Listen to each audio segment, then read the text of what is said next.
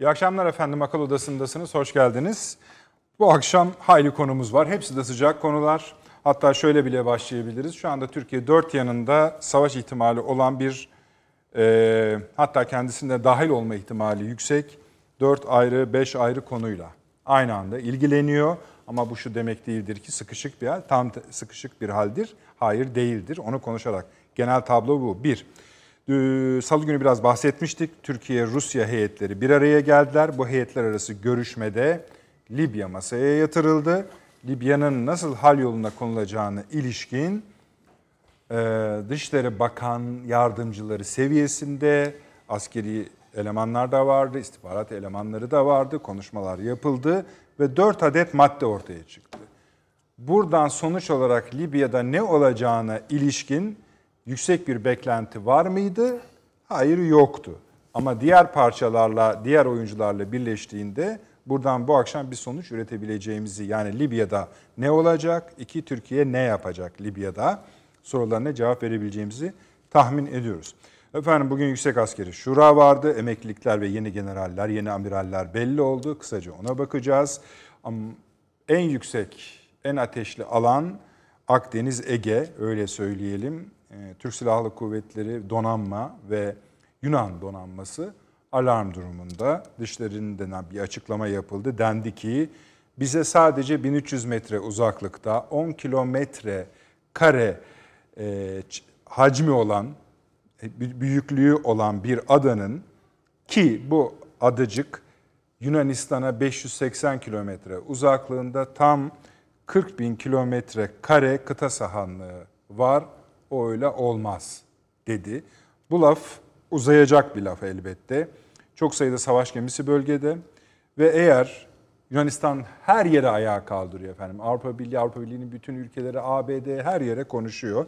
Fransa zaten kendisi meyyal biliyorsunuz bu tür konularda Türkiye'ye laf söylemeye. Ziyaniyak söylesin. Avrupa Birliği'nden de Almanya gibi ülkelerden de şimdi bu konuda Türkiye'ye eleştiriler geliyor. Geliyor ama bunun bir faydası yok. Çünkü bu işler olmak zorunda. İnşallah Yunanistan ters bir şey yapmaz. Çünkü belki de adalar meselesi bu şekilde hallolabilir. Akıllılarsa yapmazlar. Dedik ya genel durum var. Ermenistan, Azerbaycan, Yunanistan, Ege'yi zaten söyledik. Suriye, Irak, İran ayrı meseleler. Artı Libya, bütün çevremiz o şekilde. Kuzeyde de yani Karadeniz'de de bir tatbikat devam etmekte.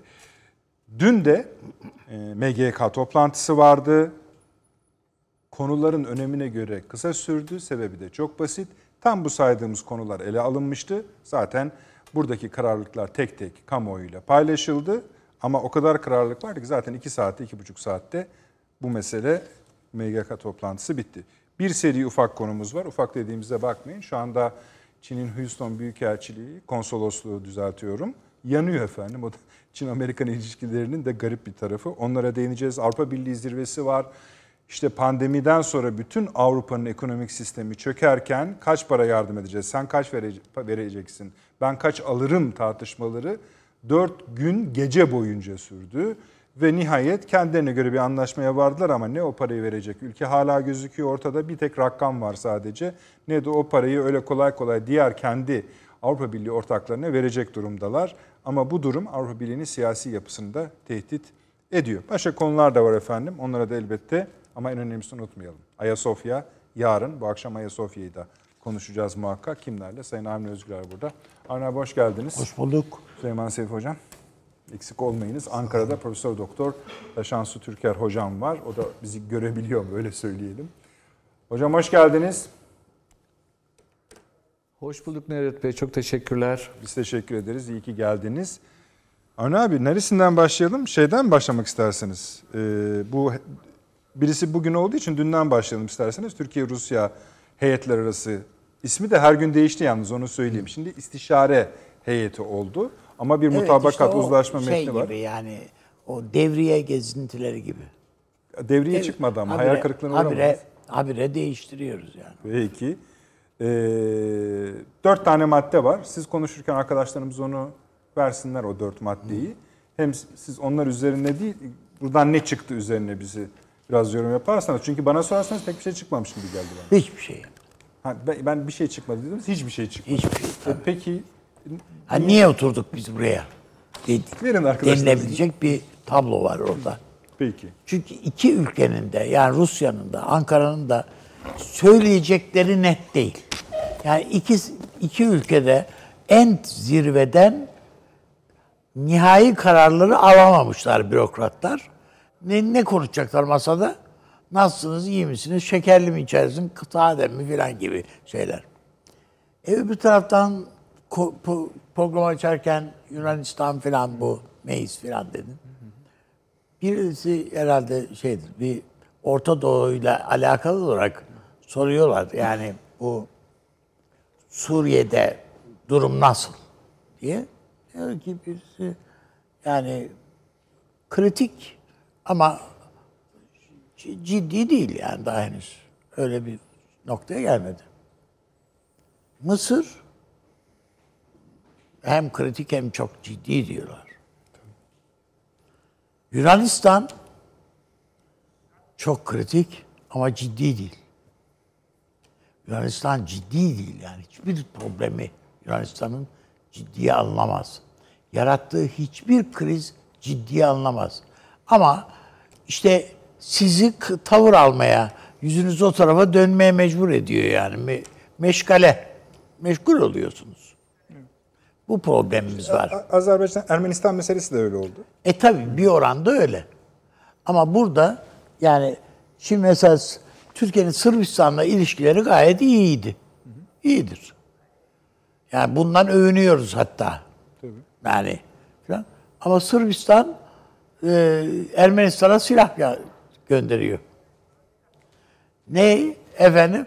Fransa Sırbistan'a gönderiyor. Yani şey nakliyeci gibi bir şey yani hani bu.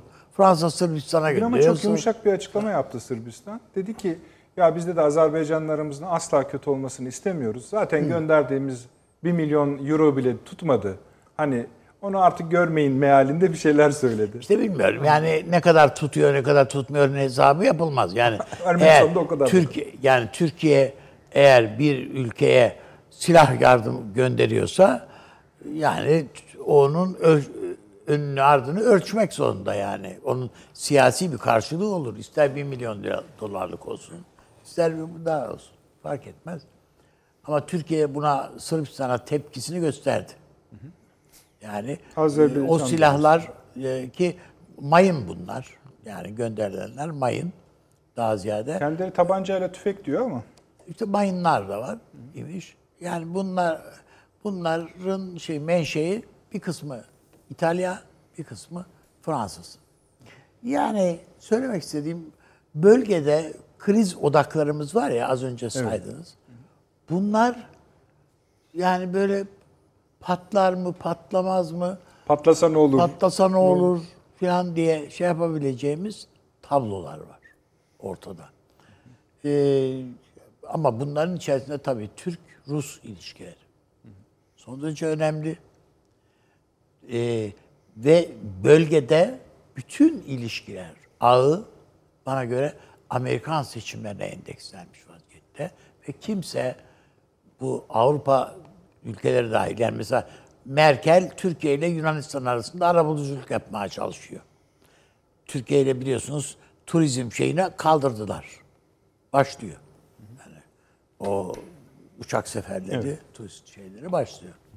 Şimdi e, ama hiçbir siyasi karar Amerikan seçimlerine kadar alınamaz hale geldi. Öyle. Çünkü artık şunu şurası dört ay. Yani yüzlük kuyruğuna geldik. Ki son iki ayı daha da felaket olacak. Muhtemelen yani olacak hem e, Trump çok sert bir kampanya yapacak. Oradan o anlaşılıyor zaten. Yani bu aradaki işte anketler gösteriyor ki geride şu bu filan filan. Bir de yaygın bir e, algı operasyonu var. Yani Elif kaybetti diye böyle bir şey var şimdi. Yani kaybetti de haberi yok filan gibilerden. Burada tabii yani doğal olarak Trump kendi içinde, ülke içinde problem istemediği gibi dışarıda da kafasını karıştıracak işlere izin ver. Yani onlara da kızabilir. Tabii zaten geçen hafta yani salı günü de konuştuk. Yani e, Fransa diyor ki yok Türkiye'ye bilmem ne yapın diyor. O da tabii tabii yaparız diyor.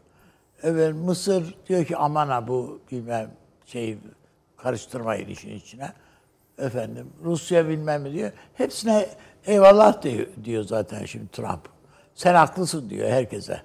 Yani onun için bir siyasi karar Washington'da yok. Onda bir karar olmayınca, orada bir hat belirlenmeyince e, dünyası, dünyada siyaset üretmek son derece zor. Ben o gün, onun için bugün gerek Ankara'da Taşansı hocamın, gerekse e, burada Seyfi hocamın, Süleyman Seyfi hocamın, yani Amerika ve Rusya Konuşalım. konusundaki şeylerini e, ama bu ideolojik manada yani nereye doğru evriliyor bu işler? Yani tamam e, şeyle yani Trump'la bir yere doğru çekiliyor ve gidiyor Amerika. Öyle bir takım köprüleri geride attı ki Trump yeniden onları inşası artık mümkün değil. Yani bizim düşmanımız Çin dedikten sonra artık sen ne yapacaksın onu tekrardan yani? Biz bu e, yani nişan yüzüğünü geri verdik efendim dedikten sonra artık bunun bir şeysi yok. Aynen yani öyle. tekrardan onu bağlamanın imkanı yok. Dolayısıyla kazanmıştır. Yani Trump olmaz da bilmem Trump olur. Kim gelirse gelsin. Bu Çin'deki Çin-Amerikan ilişkisi 5 sene önceki ilişki olmayacak artık. Başka bir şeye de. Aynı şekilde Amerika-Rusya ilişkisi de öyle. Bütün bunlar yani diyelim ki Putin filan bunların hepsi kendi bunun farkındalar ve kendilerini yeni Trump dönemine veya yeni bir dönem yeni Türk şey Amerikan Rus Amerikan Çin ilişkileri dönemine hazırlamak derdindeler. Ve bütün siyasetleri, siyaseti yeniden hani bilgisayarda şey yapılıyor ya böyle tekrardan bir indiriyorsun falan e, yeniden bir formatlıyorsun. Hepsi bu, buna göre yeniden her bütün ilişkilerini buna göre formatlıyorlar. Bunun mesela ne kadar ciddi olduğunu bunun tam Amerika şey Avrupa çok farkında değil yani olayın. Hala ipleri ne kadar elinde tutacağını derdinde Almanya. Ee, Fransa acaba bu işin yani e, Afri bu kargaşa döneminde, bu kararsızlık döneminde ben bir şeyler koparabilir miyim? Ben küçük hesapların peşinde. Yunanistan hakeza tabii yani bunu şey yapmaya bile gerek yok. Yani aradan hani fare de gelir aradan bir şeyler çalar çırpar ya yani bu da bunun gibi bir şey. Yani ama ben bu e, yani biz e, bizi seyreden insanlar tabiatıyla yarın işte çok önemli bir şey bu Ayasofya. Mutlaka oradaki duyarlılıklarımız var. Onları konuşuruz zaten. Ama bu hem Amerika'nın hem de Rusya'nın tablolarını yani neye hazırlanıyor bu iki devlet? Bu iki güç. Yani bunu, bunu konuşmamızın Konuşalım. doğru Bu akşam. olacağın kanaatindeyim. Tamam abi. Bu akşam konuşalım. Yani şu faslı bitirelim. Hızlı hızlı okuyacağım çünkü zaten Evet, en evet. azından hani izleyicilerimiz hani bir görüşme yapıldı ama bu görüşmeden neden yani bir şey çıktı mı? Çıktıysa e, ya çıkmadıysa da neden çıkmadığı anlatmaya evet. çalışalım. Bir, Libya'da kalıcı ve sürdürülebilir bir ateşkes için şartların oluşturulması amacıyla Libyalı tarafların teşvik edilmesi de dahil olmak üzere otak çabaların sürdürülmesi. Şimdi bu madde ne? Hiç. Hiç. Geçtik. Hoş. İki.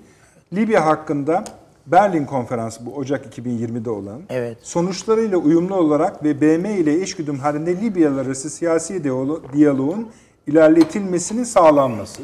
Ya bu aslında herhangi bir e, şey manasız bir cümle yazar mısınız rica etsem desem. Üç. İşte orada yazılacak Güvenli insani erişimin sağlanması ve ihtiyaç duyan herkese acil insani yardımın ulaştırılmasını teminen tarafların önlem almaya davet edilmesi. Ha, evet. Peki 4 ve son Libya konusunda ortak çalışma grubunun oluşturulmasının değerlendirilmesi ve müteakip istişarelerin yakın zamanda Moskova'daki bir ay sonra diyorlar yapılması. Bu sizin Tabii. devriyenize denk gelen Evet, madde. devriye bu. Devriye bu. Bu sefer hani devriyeden... Gezelim bir bakalım efendim. Yani şöyle böyle bir mutabakat yayınlanmış ama hani şeye bize şey denmesin. Hani anlaşamadılar. Evet. Ama bu Rusya'nın da Türkiye'nin de uz, kendi aralarında uzlaşma arzusunda olduklarını Önemli ama göster- neyi üstünde uzlaşacakları konusunda ne Türkiye geriye çekilebileceği şeyi belirlemiş ne Rusya. Neyi, neyden vazgeçebileceğini belirlemiş. Kesinleştirmemiş. Peki Süleyman Hocam. Şimdi siz şey diyeceksiniz. Hiç anlamamışsınız okuduğunuz metni kardeşim Yok, deyip. estağfurullah. Buyur- Buyurunuz. Yani bu metnin neresine bakılır Asıl ki? konulara geleceğiz ama yani konuşmamamız yani. Evet, yaşanmış bir vaka var. e, çıkan e, en e, dikkat çekici netice Rusya ve Türkiye aralarındaki ilişkiye bundan sonrasına dönük olarak ne vadededir bilemem ama temkinli bakma prensibini benimsemiş. Yani çünkü Rusya'yı da aşan, Türkiye'yi de aşan gelişmeler var. Yani mesele sadece Türkiye ve Rusya'ya kalmıyor. Yani mesela Rusya-Amerika ilişkileri var. Rusya-Çin ilişkileri var. Çin-Amerika ilişkileri var. Arada bir Avrupa Birliği buna göre. Şimdi bunları düşündüğünüz zaman Libya'yı Libya olarak konuşmanın imkanı yok. Suriye'yi bile Suriye olarak konuşmanın imkanı yok. Salı gününe gelene kadar kıymetli hocam Türkiye'nin orada bir harekat yapıp yapmayacağı, daha doğrusu hareket yapacağı beklentisi vardı ve bu yüksek bir beklentiydi. En azından medya üzerinden öyle söyleyelim. Ee, ve doğal olarak bu görüşmenin Ru- Rusya'nın Libya'daki varlığı herhangi açıdan uluslararası hukukun herhangi bir yerine yaslanmamasına rağmen önem arz ediyordu. Buradan başka ne çıkabilir zaten bilmiyorum ama bir önemi Ama var. şöyle bir şey var. Yani hocam da şey yapar. Ee, Rusya Türkiye'ye hasmane tutumunu terk etti. Peki. Şimdilik. Şimdi yani o tabii ki şimdi. Yani görüntü öyleydi ya. Yani bunu terk etti. Bu bundan hayır gelmeyecek diye. Peki. O kanaate geldiler. De, buyurunuz. Yani Rusya şu an çok mecalsiz. Bir kere Rusya'yı doğru değerlendirmek lazım. Petrol ve doğalgaz biliyoruz ki ekonomisinin can damarını oluşturuyor. Orada büyük kayıpları var. İki bu pandemi mahvetti bu adamları. Yani Rusya şu an zayıf bir durumda. Yani dolayısıyla böyle her yere korakor girebilecek bir enerjiye sahip değil. Ee, ve Rusya'nın orta ve uzun vadeli planları düşünüldüğü zaman hakikaten trajik meseleler var. Yani olmak veya olmamak meselesi var. Yani dolayısıyla şimdi böyle birden Rusya'dan çok böyle keskin bir adım falan beklememek lazım. Çok keskin bir meydan okuyuş falan beklememek lazım.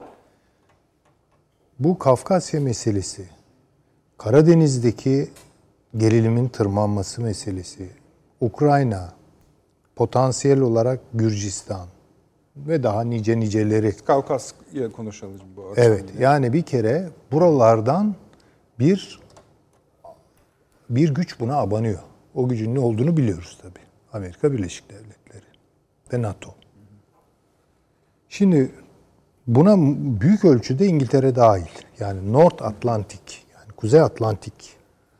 Almanya mırın edebilir. Fransa sandığımızdan daha fazla müdahil olabiliyor. Özellikle Kafkasya ve Ermenistan söz konusu olduğu oldu. zaman bunu zaten söylemiştik. Her neyse ama yani sonuçta Amerika Birleşik Devletleri Karadeniz'den bindiriyor Rusya'ya. E, Kafkasya'yı istikrarsızlaştırmak için bir adım atılmış oluyor. Çünkü bir ma- mantığı yok. Yani durduk yerde Ermenistan niye saldırsın ki? Ne elde edecek yani? Ne elde edecek? Birileri saldır dedi. O da saldırdı. Hatta şöyle durup dururken diyorsunuz ya planlı olarak yapsa Ay, bile yani ne işine yarayacak. Hani yani. ne yapacak yani? evet. Ne yapacak? Bu arada Macron'un bu son olayla ilgili yani Akdeniz'deki açıklaması, Akdeniz'le ilgili açıklaması şöyleydi. Türkiye tarafından egemenlik hakları ihlal edilen Yunanistan'ın yanında olduğumuzu belirtmek istiyorum. AB'ye üye bir ülkenin egemenlik haklarının ihlal edilmesi, tehdit edilmesi kabul edilemez. Türkiye cezalandırmalı, cezalandırılmalıdır diyor. Terbiyesiz adam. Yani ne diyeceksiniz? ya? Hakikaten buna böyle bir, bir ifade kullan. Bu hoş bir ifade değil ama yani bu artık yeter yani. Şimdi dolayısıyla Rusya'nın böyle bir başına ağrıtan problemler var. Sadece bununla da ilgili değil. Orta Asya'ya doğru sıkıntılar e, var. Özellikle bu Türk Cumhuriyetleri meselesinde. Biraz Kazakistan'ı ayrı tutacak olursam e, Tacikistan da her an karışabilir söyleyelim. Özbekistan da karışabilir söyleyelim. Yani şimdi Rusya'nın dolayısıyla şu an teksif olduğu yer Libya falan değil.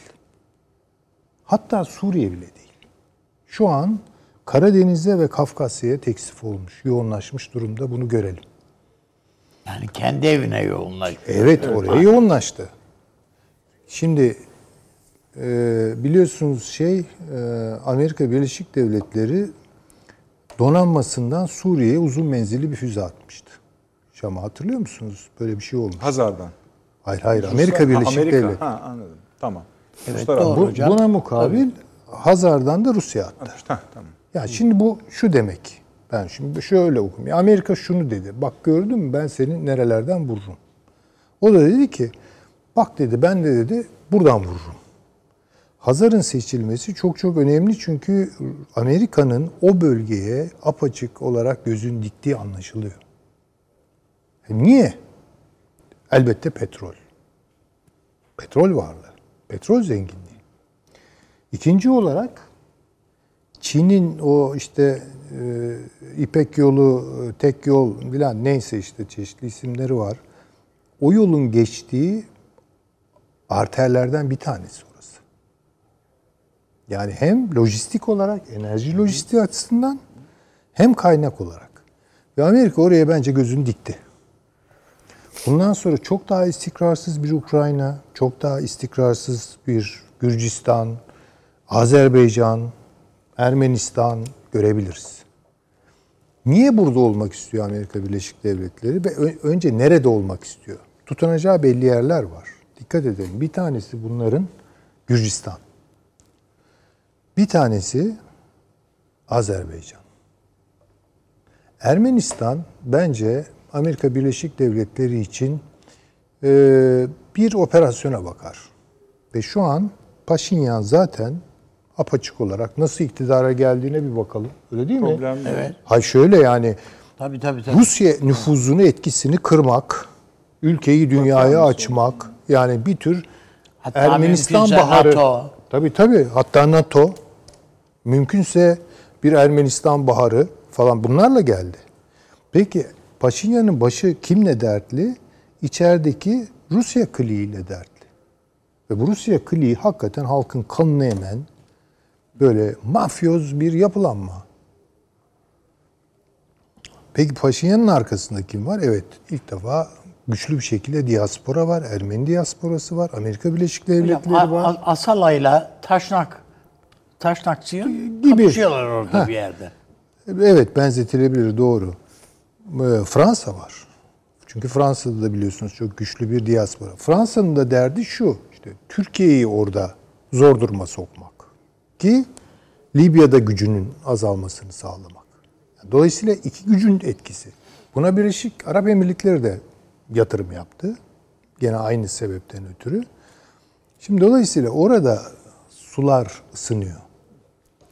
Yani Hazar bölgesinde bence sular ısınıyor. Doğu Akdeniz'de değil, Libya'da değil. Bakın Amerika'nın da şu an Zaten olduğu bu yer bu.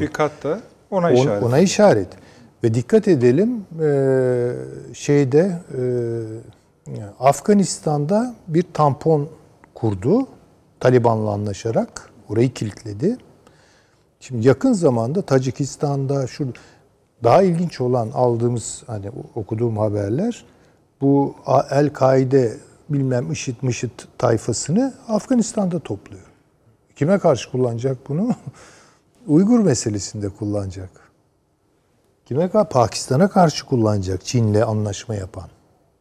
E Çin'le de Pakistan'ın gerilimini ortaya çıkardı.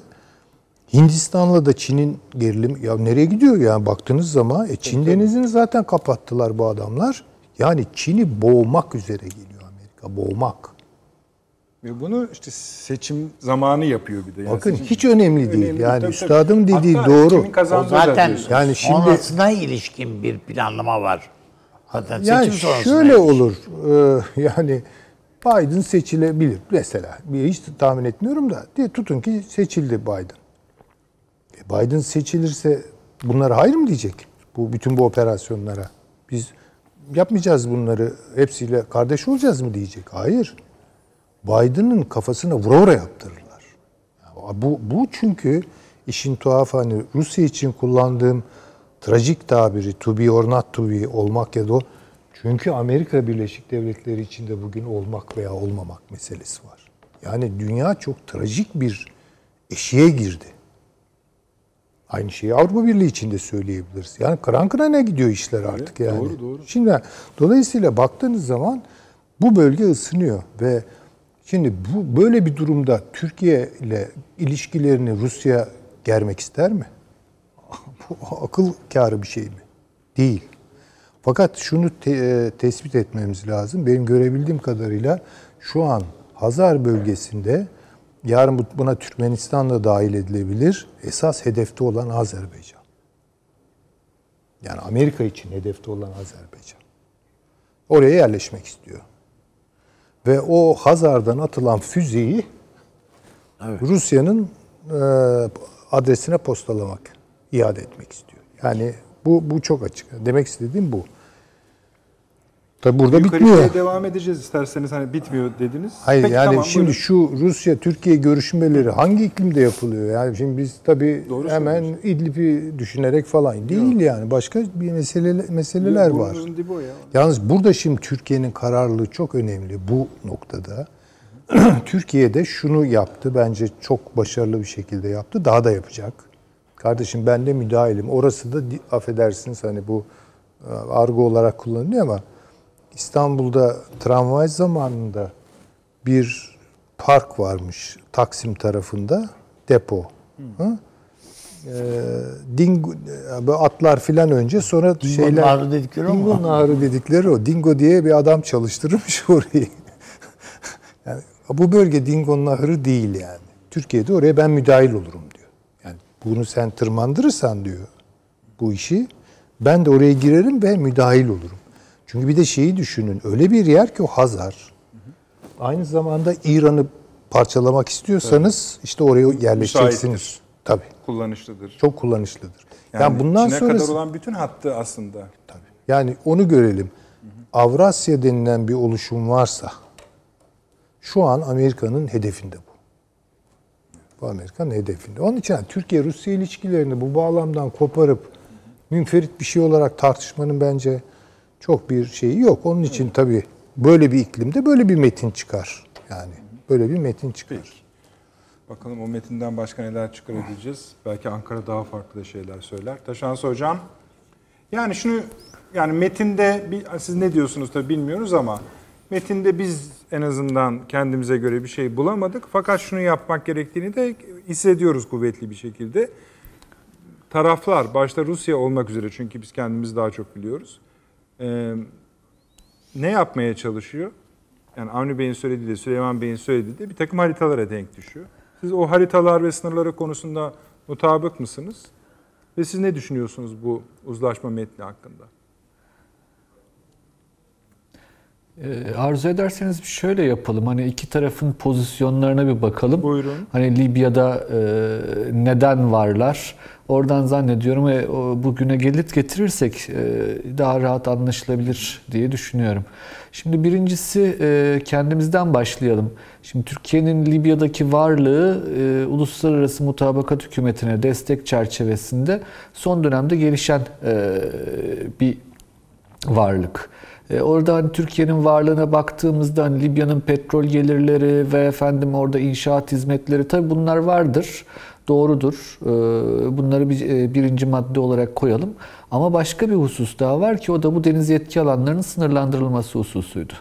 Yani Libya'nın Libya ile yapılan bu anlaşma sayesinde Türkiye yeniden Doğu Akdeniz konusunda ve Ege konusunda iddialı olduğunu ortaya koydu. Çünkü iddialarının ortadan kalkma riskiyle karşı karşıyaydı.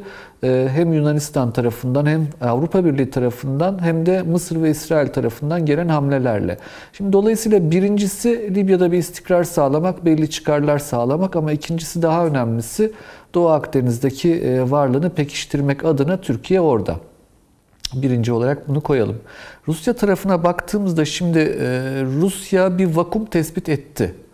Ben şeye katılırım. Hani Rusya için en acil konu bu değildir tabii ki. Ukrayna konusu varken tutup da Libya can yakıcı bir konu değildir Rusya açısından ama bunu şöyle değerlendirmek lazım. Yani nasıl e, kişilerin, kurumların kısa vadeli, orta vadeli, uzun vadeli planları olursa bu vadeyi zamansal bir e, tasnif olarak kullanıyoruz. Aynı şekilde coğrafi olarak da yakın bölge orta uzaklıktaki bölge e, ve küresel bölge olarak da yani bir küre e, anlamında da hedefleri olacaktır. O çerçevede tabii ki Ukrayna, Kafkasya ve hatta belki en az onlar kadar önemlisi Arktik'tir. Yani Kuzey Kutup Dairesi'nde evet. çok ciddi bir çekişme var ve bu çekişme son 10 yılın çekişmesidir. 10-12 yıl oldu. 2008 yılında bir Rus denizaltısı işte kutupta zemine Rus bayrağı bayrak dikmişti hatta. Ee, ilk kez oraya Evet, ilk kez oraya bir insan ulaşmıştı bu şekilde. Ee, ama orada ciddi anlamda e, birkaç husus var. Bir tanesi enerji kaynakları, çünkü artık çıkarılabilir konumda. İkincisi, e, buradan bir ticaret geçiş hattı oluşur mu?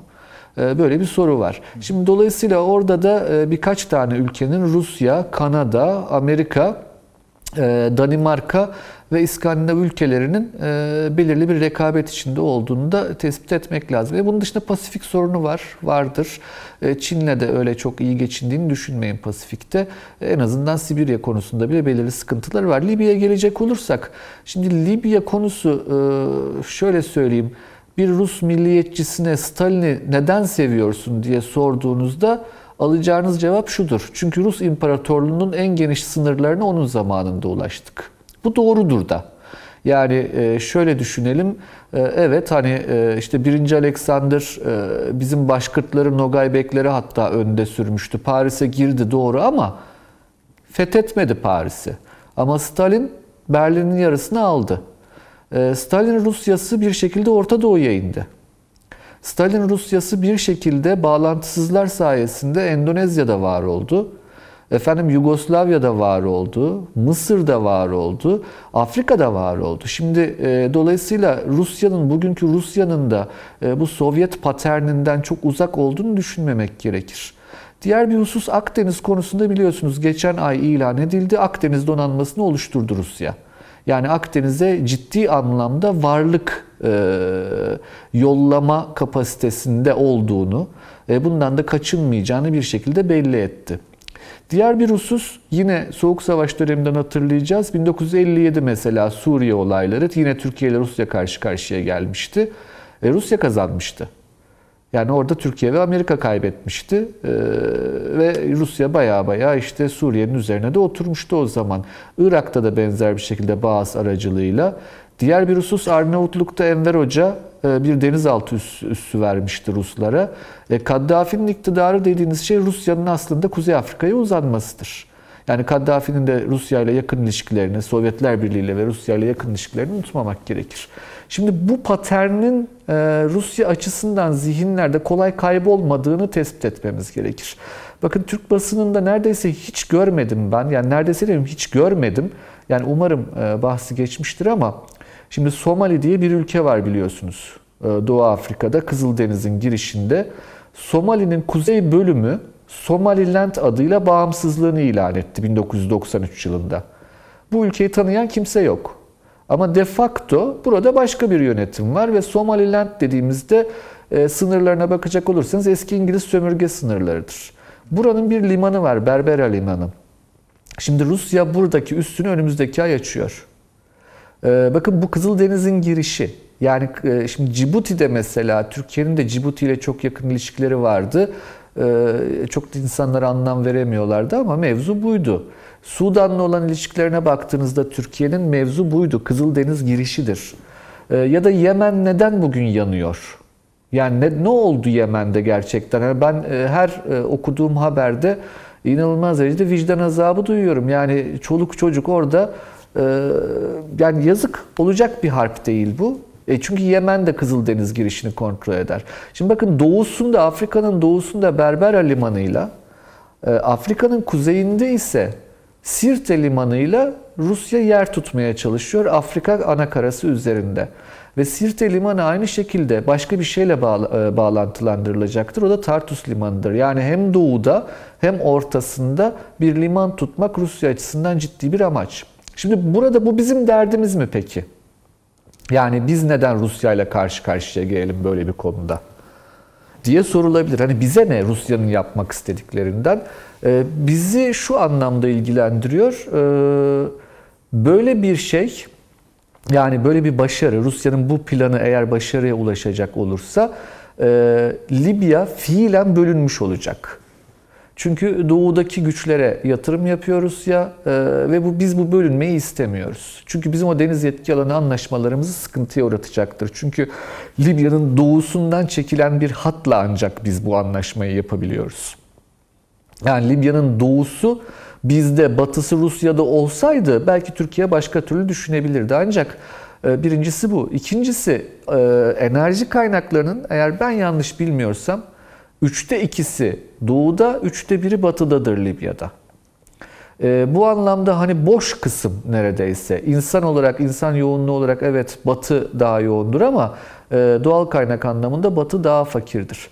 Şimdi iki tane bu husus e, Libya'nın bölünmemesi konusunda Türkiye'yi e, motive eden hususlar. Başka bir şey daha var tabii ki bu noktada. E, Türkiye Rusya ile burada bir üs kurulmasına yeşil ışık yakarsa eğer e, bunun ne tarz dünyada yankılar yaratacağını da hesaplamakta sıkıntı çekiyor olabiliriz.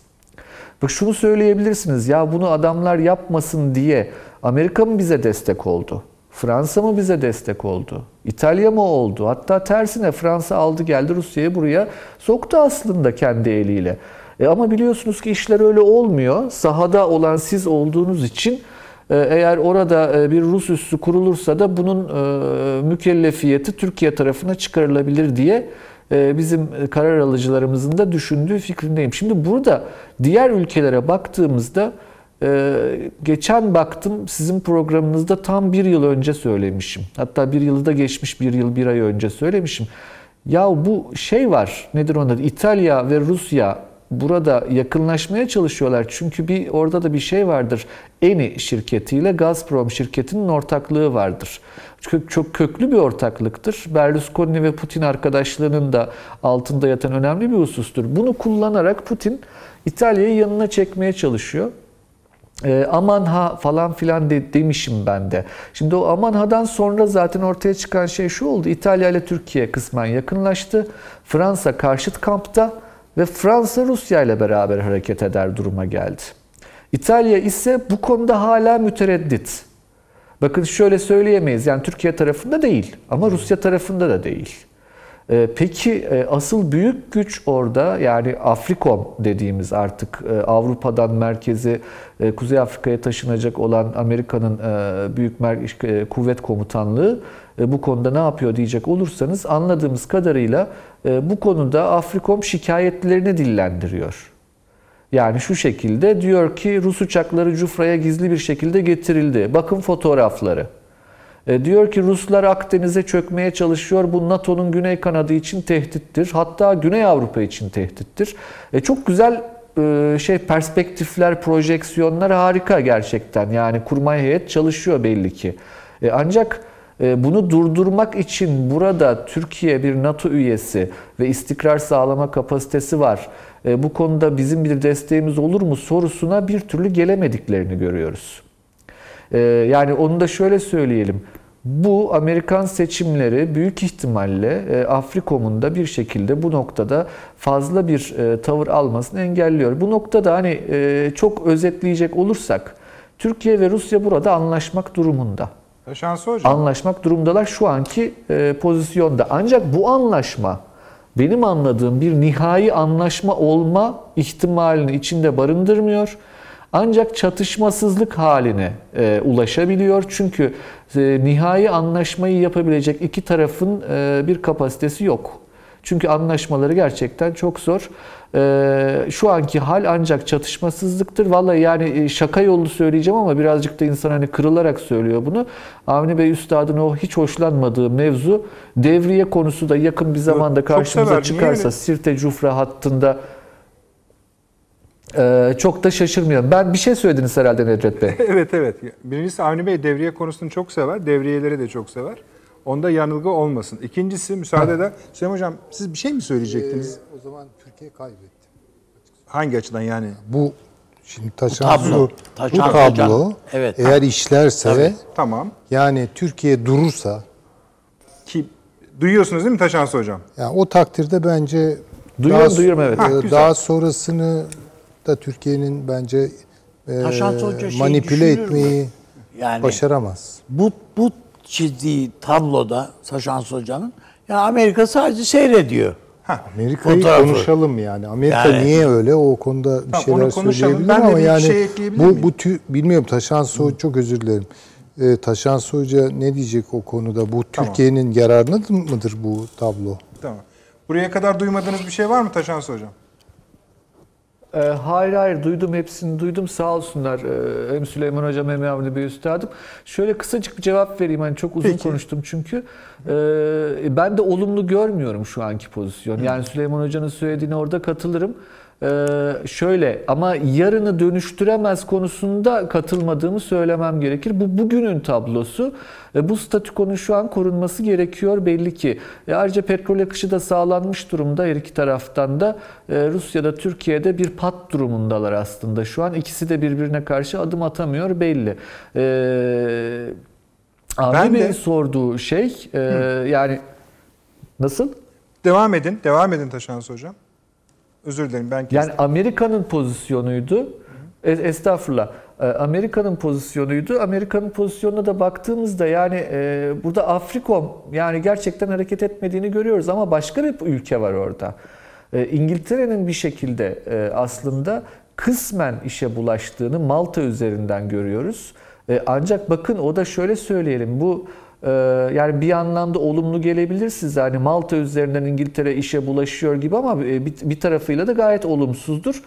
E, Kendisi değil de son derece küçük ve e, önemsiz sayılabilecek bir e, aktörü öne itiyor orada. Ancak şu anki pozisyonda bu zannediyorum bu süreç ne Türkiye'nin ne Rusya'nın göze alamayacağı iki tarafında bir e, Pirus zaferi yaşamaktan korktukları dolayısıyla hareket etmedikleri e, bir noktaya kadar geldi. Peki. E, bundan sonrası operasyondur ancak operasyon olursa da bakın orada işte bu Amerika'nın yarattığı vakum dedik ya biraz önce Amerikan seçimleri dedi Avni Bey Üstad orada. Kimse hareket etmiyor dedi o çok doğru bir tespit. Şöyle bir hatırlatmada bulunayım. 1956 Süveyş krizinde Eisenhower'ın seçilemeyeceğine inanıyordu herkes. Ya 1956 yine seçim yılı. Yani bu seçim yıllarına iyi bakmak lazım. Bu artık yıllar uluslararası siyasette belalı yıllardır. E, ve Fransa o dönemde İngiltere ve İsrail'i peşine taktı. Ya Amerika zaten ortada yok biz hallediverelim şu Süveyş işini dedi ama inanılmaz derece pis bir derece biçimde çuvalladılar üçü birden. Yani dolayısıyla şimdi bu e, bayağı bir tecrübe var bu konuda. Sanki zannediyorum bu bir sıkışmışlık hali. E, Bu sıkışmışlık halinde bakın mesela Mısır çok rahatlıkla motive edilebiliyor. E, Buradan çıkışın yolu bunu söylemek hiç hoşuma gitmiyor. Bakın ben akademisyenim ve bizim işimiz gereği bizim şiddetin her türlüsüne karşı olmamız gerekir. Ben yine şahsen karşıyım ama objektif bir şekilde analiz etmeye çalıştığımda buradan çıkışın tek yolu bu pat durumunu bozacak askeri müdahaledir. O taraftan ya da bu taraftan ancak şu anki durumda bir sıkışmışlık olduğunu tespit etmek Peki gerek hocam. diye düşünüyorum. Peki şöyle yapalım müsaade ederseniz. Şimdi Süleyman Hocam bu durma halinden kaygılandığınızı anlıyorum. Ben Ama kaygılanırım. evet. e, ben sebeplerimiz farklı, nispeten farklı olmasına rağmen Taşansı Hocam gibi düşünüyorum. Bir durma hali var. İzleyicilerimiz için de biraz açalım o durma halini. Yani oradaki bir harekatın na da yol açabilecek bir e, sakinlik diyeyim ben ona. E, var ortada. Şöyle bir sıralama vardı anımsayacaksınız. E, Trump ilk önce Macron'la konuştu ve Macron ne dedi? Ee, harika? Libya konusunda harika Tabii. bir görüşme yaptık dedi. Biz bunun tam ne olduğunu o zaman bilmiyoruz anlamadık. Sonra Mısır'la, Sisi ile bir görüşme yaptı. Sonra Türkiye ile bir görüşme yaptı. Sonra da Putin'le bir görüşme yaptı. Dört tane görüşme. Bu görüşmeden sonra elimizde bu demin konuştuğumuz metin var. Ama onlar on, Ee, yani ben Macron'la ilgili. Yok Libya ile ilgili toplamda yani. Ee, ben daha çok biraz o demin konuştuğumuz Amerika'nın gözünün şu sıralarda bir şey görmeme halinin de burada etkili olabileceğini düşünüyorum. A- Amerika bir şey görmüyor değildir. görmez mi? Öyle bir şey olabilir mi Ama o anlamda kullanmadım ben. Ha. Hani sadece hani gözü görmez şu anda başka bir şey diye. Hayır yani o da yani Amerika karar oluşturmak. Şimdi bu karar odası diye veyahut da o oda diye şey yapıp bu kitap var ya orada anlattığında anladığım benim şu Amerikan başkanı kim olursa olsun o karar odası başka bir şey. Bu tıpkı bizim de Sayın Cumhurbaşkanımızın bir çekirdek kabine dediğimiz eskiden de vardı bu. Bir iç kabine dediğimiz bir şey var. Burada kim kimlerle ne konuşuyorsun? İşte yani Milli Savunma Bakanı olur, İçişleri Bakanı olur, Dışişleri Bakanı olur. İşte bilmem ilgili neyse yani bir şey o, o olur. Yani MİT müsteşarı falan. Bu e, burada bir karar oluşturma noktasında e, Amerika sadece el frenine değil, yani fren frene bastı. Yani bütün şeyiyle önce e, şunu, Libya'dan şunu, bahsediyorsun şunu değil mi? tabii tabii tabii. güzel. Şunu göz ardı Biz de diyoruz etmeyelim. ki o frene bastıysa arkasına basmış şimdi- olabilir. Şimdi bir Amerikan başkanı düşün ki bakan olarak, başkan yardımcısı olarak kimi seçtiyse daha çuvalladı. İlk defa doğru düz bir e- ekip kuruyor yani adam. Ya düşebiliyorsun. Birinci dönemi bitiyor adamın daha başkan yardımcısı şu bu filan dışişleri bakan filan daha taşlar yerine oturdu. Yol geçen anla döndü. Evet. Adamın akrabaları, yeğeni, şusu busu dahil bu adam rezil bir adam diye kitap yazmayan kalmadı ya. Bu Amerikan başkanlarının hiçbirisinin şu ana kadar karşılaştığı bir tablo değil bu. Yani başkanlık dönemi biter, onunla ilgili bir iki kitap şu bu falan filan yazılır, edilir bilmem ne filan filan. O ayrı ama adam daha siyasi yani iktidarda iken ke- kendi yeğeni dahil ya bu rezil bir adam falan diye yazılan kitaplar çıkıyor. Bulaştırılmadığı skandal kalmadı neredeyse adamın. Şimdi bütün bunların ta- bu tablonun bu e, bulaşık tablo, tablonun içerisinde siyasi karar üretmek son derece zor bir şey. Onun için kafayı o pislikten kaldırıp yani çöp tenekesi içinden temizlenmez kardeşim. Şöyle bir kafayı kaldırıp dışına çıkacaksın öyle temizlenir. Onun için ben bu önümüzdeki dört ayı yani dört ay dediğim işte bu bu, bu bütün gücüyle Amerika seçimleri temizleme, seçim tablosuna yönelmiş vaziyette. Bu sadece Trump yönelmiş anlamında de- değil yani. Pentagon da oraya yönelmiş vaziyette. Amerikan Dışişleri Bakanlığı, CIA hepsi oraya yönelmiş vaziyetteler diye düşünüyorum. Seçim ve seçim sonrası planlaması. Ve tabii burada ben öyle yani düşünüyorum. Trump'ın mutlaka ve mutlaka bir joker masaya koyacağını düşünüyorum. Şapkadan tavşan çıkarmak da diyebilirsin. Bir şey yapacaktır bu adam. Peki. Şimdi bu tamam mıdır Süleyman Hocam? Bir- Bir şey? Yani de- şu- şunu pardon. Estağfurullah. Bir de şöyle bir şey var. Yani her Amerikan başkanı bir şeyle geldi. Yani Hit- şey Kennedy dedi ki efendi ben sizi Ay'a götüreceğim dedi. 10 sene sonra götürdü. Efendim işte Carter dedi ki ben Vietnam dedi. E, Efendim işte Reagan dedi ki ben Çin'i hallediyorum dedi. Bunların hepsi oldu yani. Olmayan şeyler değil filan. Yani bütün bunlar veya Vietnam Savaşı'nı bitiriyorum diyor. Veya Nixon diyor ki Nixon. ben Çin'i halledeceğim diyor filan filan. Şimdi Bu Trump için de geçerli. Yani mutlaka bir şey yapmak durumunda. Şimdi hayır benim e, endişem şu. Ben de e, Taşansı Hoca'nın kaygılarına kalben katılıyorum. Savaş korkunç bir şey. Yani e, insanların öldürülmesine yol açan, ölmesine yol açan, ocaklarını söndüren bir şey. Yani savunulacak neyi var? Ama işte gelin görün ki tarihte böyle bir şey. Ee, eğer Türkiye burada durduruluyorsa, şu ya da bu sebeple, şu ya da bu Mahreç tarafından, bence hiç önemli değil. Ee, Sirte ve Cufra gibi Libya'nın sinir merkezlerini oluşturan iki tane merkezde kontrolü sağlayamıyorsa, oturacağı masada hiçbir şekilde ha, istediklerini elde edemez. Şimdi diyeceksiniz ki istedikleri ne? Yani ama işte Taşan Hoca doğru söyledi. Bizim bu deniz anlaşması meselesi şimdi ortada bir Girit var yani. Girit ortadan ikiye bölüp kenarı açıp Musa'nın Kızıldeniz'i yarması gibi ya oradan geçiremiyorsunuz ki o hattı. Güneyden geçiriyorsunuz. ve Güneyden geçirdiğiniz zaman şu an Hafter'in elinde bulunduğu, bulundurduğu, Rusya'nın da kontrol sağladığı bir bölge çıkıyor karşınıza. E ne olacak o? Yani yarın burada donduysa Türkiye ve ileri gidemiyorsa, Rusya buna engel çıkarıyorsa, çıkarız. Değil- değil- yani hayır belki de şöyle herkes donmuş olabilir. Valla Türkiye donmayacak o zaman. Yani şimdi Şöyle ama bir şey ben var. yani, Yani. Çünkü bu- Amerika'nın karar oluşturmasını bekleyemeyiz. Rusya'nın karar oluşturmasını bekleyemeyiz. tabii yani, Yani bu biz kendi kar- yani kendimi bizi- bazı şeyler var ki yani bisiklete bindin pedala basacaksın kardeşim. Basmadığın anda işte o düşüyorsun zaman yani. tabii düşersin. Yani bu bugüne kadar yapılmış olanları da eksik bırakıyor, akamete uğratıyor. Dahası ileride diyecekler ki bize kardeşim vallahi işte Libya'da anlaşma olmuyor.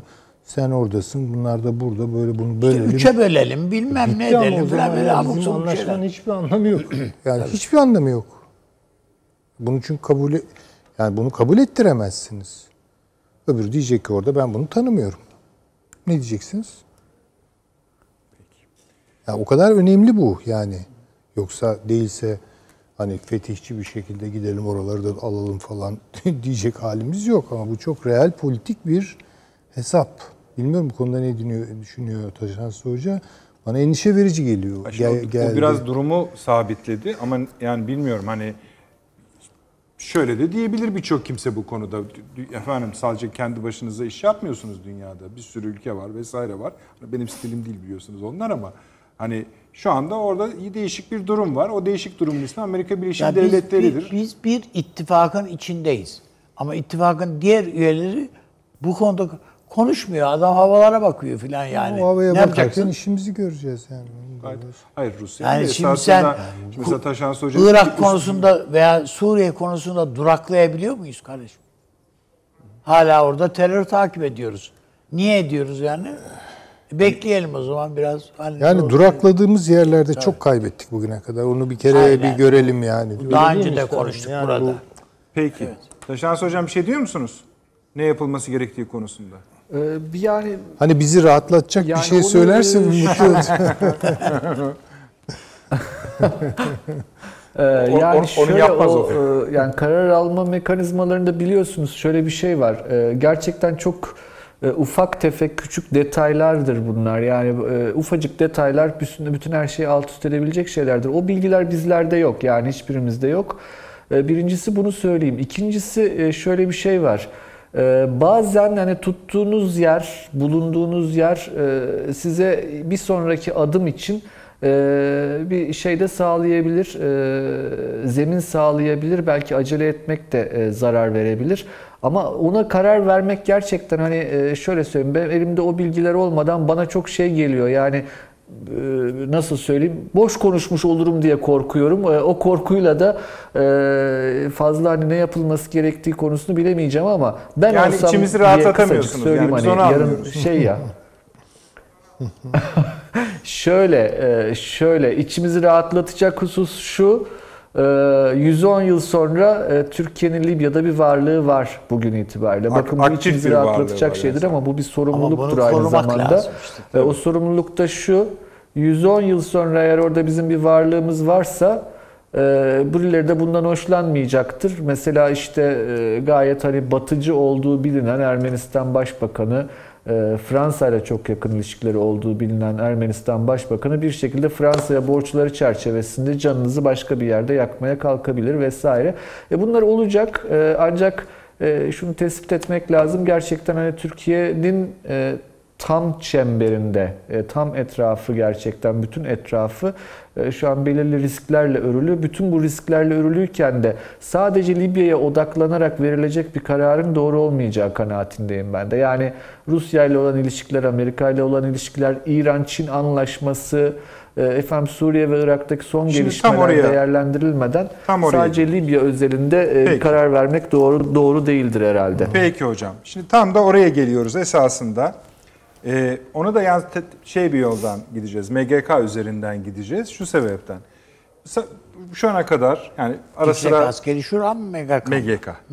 Ee, şu ana kadar açılışta söylediğimiz menü artı sizin Libya üzerinden yaptığınız açılımlar yani Türkiye-Rusya e, buluşması üzerinden yaptığınız büyük resmi ilişkin e, açılımlar MGK kararında da tek tek o kendi üslubu var biliyorsunuz MGK Evet. bildirisinin. E, terörle mücadele, Azerbaycan-Ermenistan meselesi hatta yani orada hani çekilse de iyi olacak falana kadar giden. E, efendim Libya, Kıbrıs yani Akdeniz meselesini tek tek söyledi. Ermenistan'a da söyledi. Fakat e, burada bizi şaşırtacak bir şey yok. Sadece kararlılık ifadesi var. Bir tane son paragraf var. Bu son paragraf e, bütünden bağımsız esasında. Yani diğerlerinin hepsi bir bütünlük içeriyor birbirleriyle.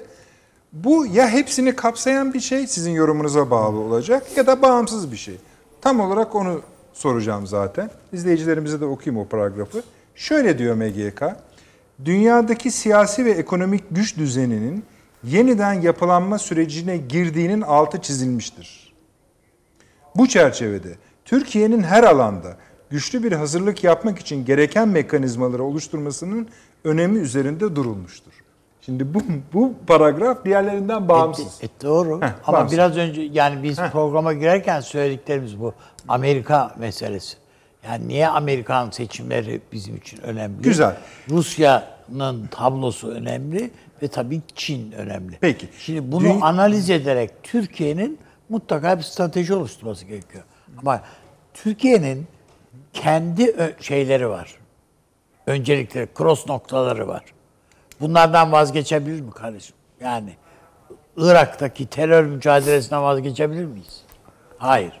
Suriye'deki mücadelemizden veyahut da şu anda orada Afrin dahil bütün o e, Fırat Kalkanı bölgesinde filan o elde ettiğimiz kazanımlardan vazgeçebilir miyiz?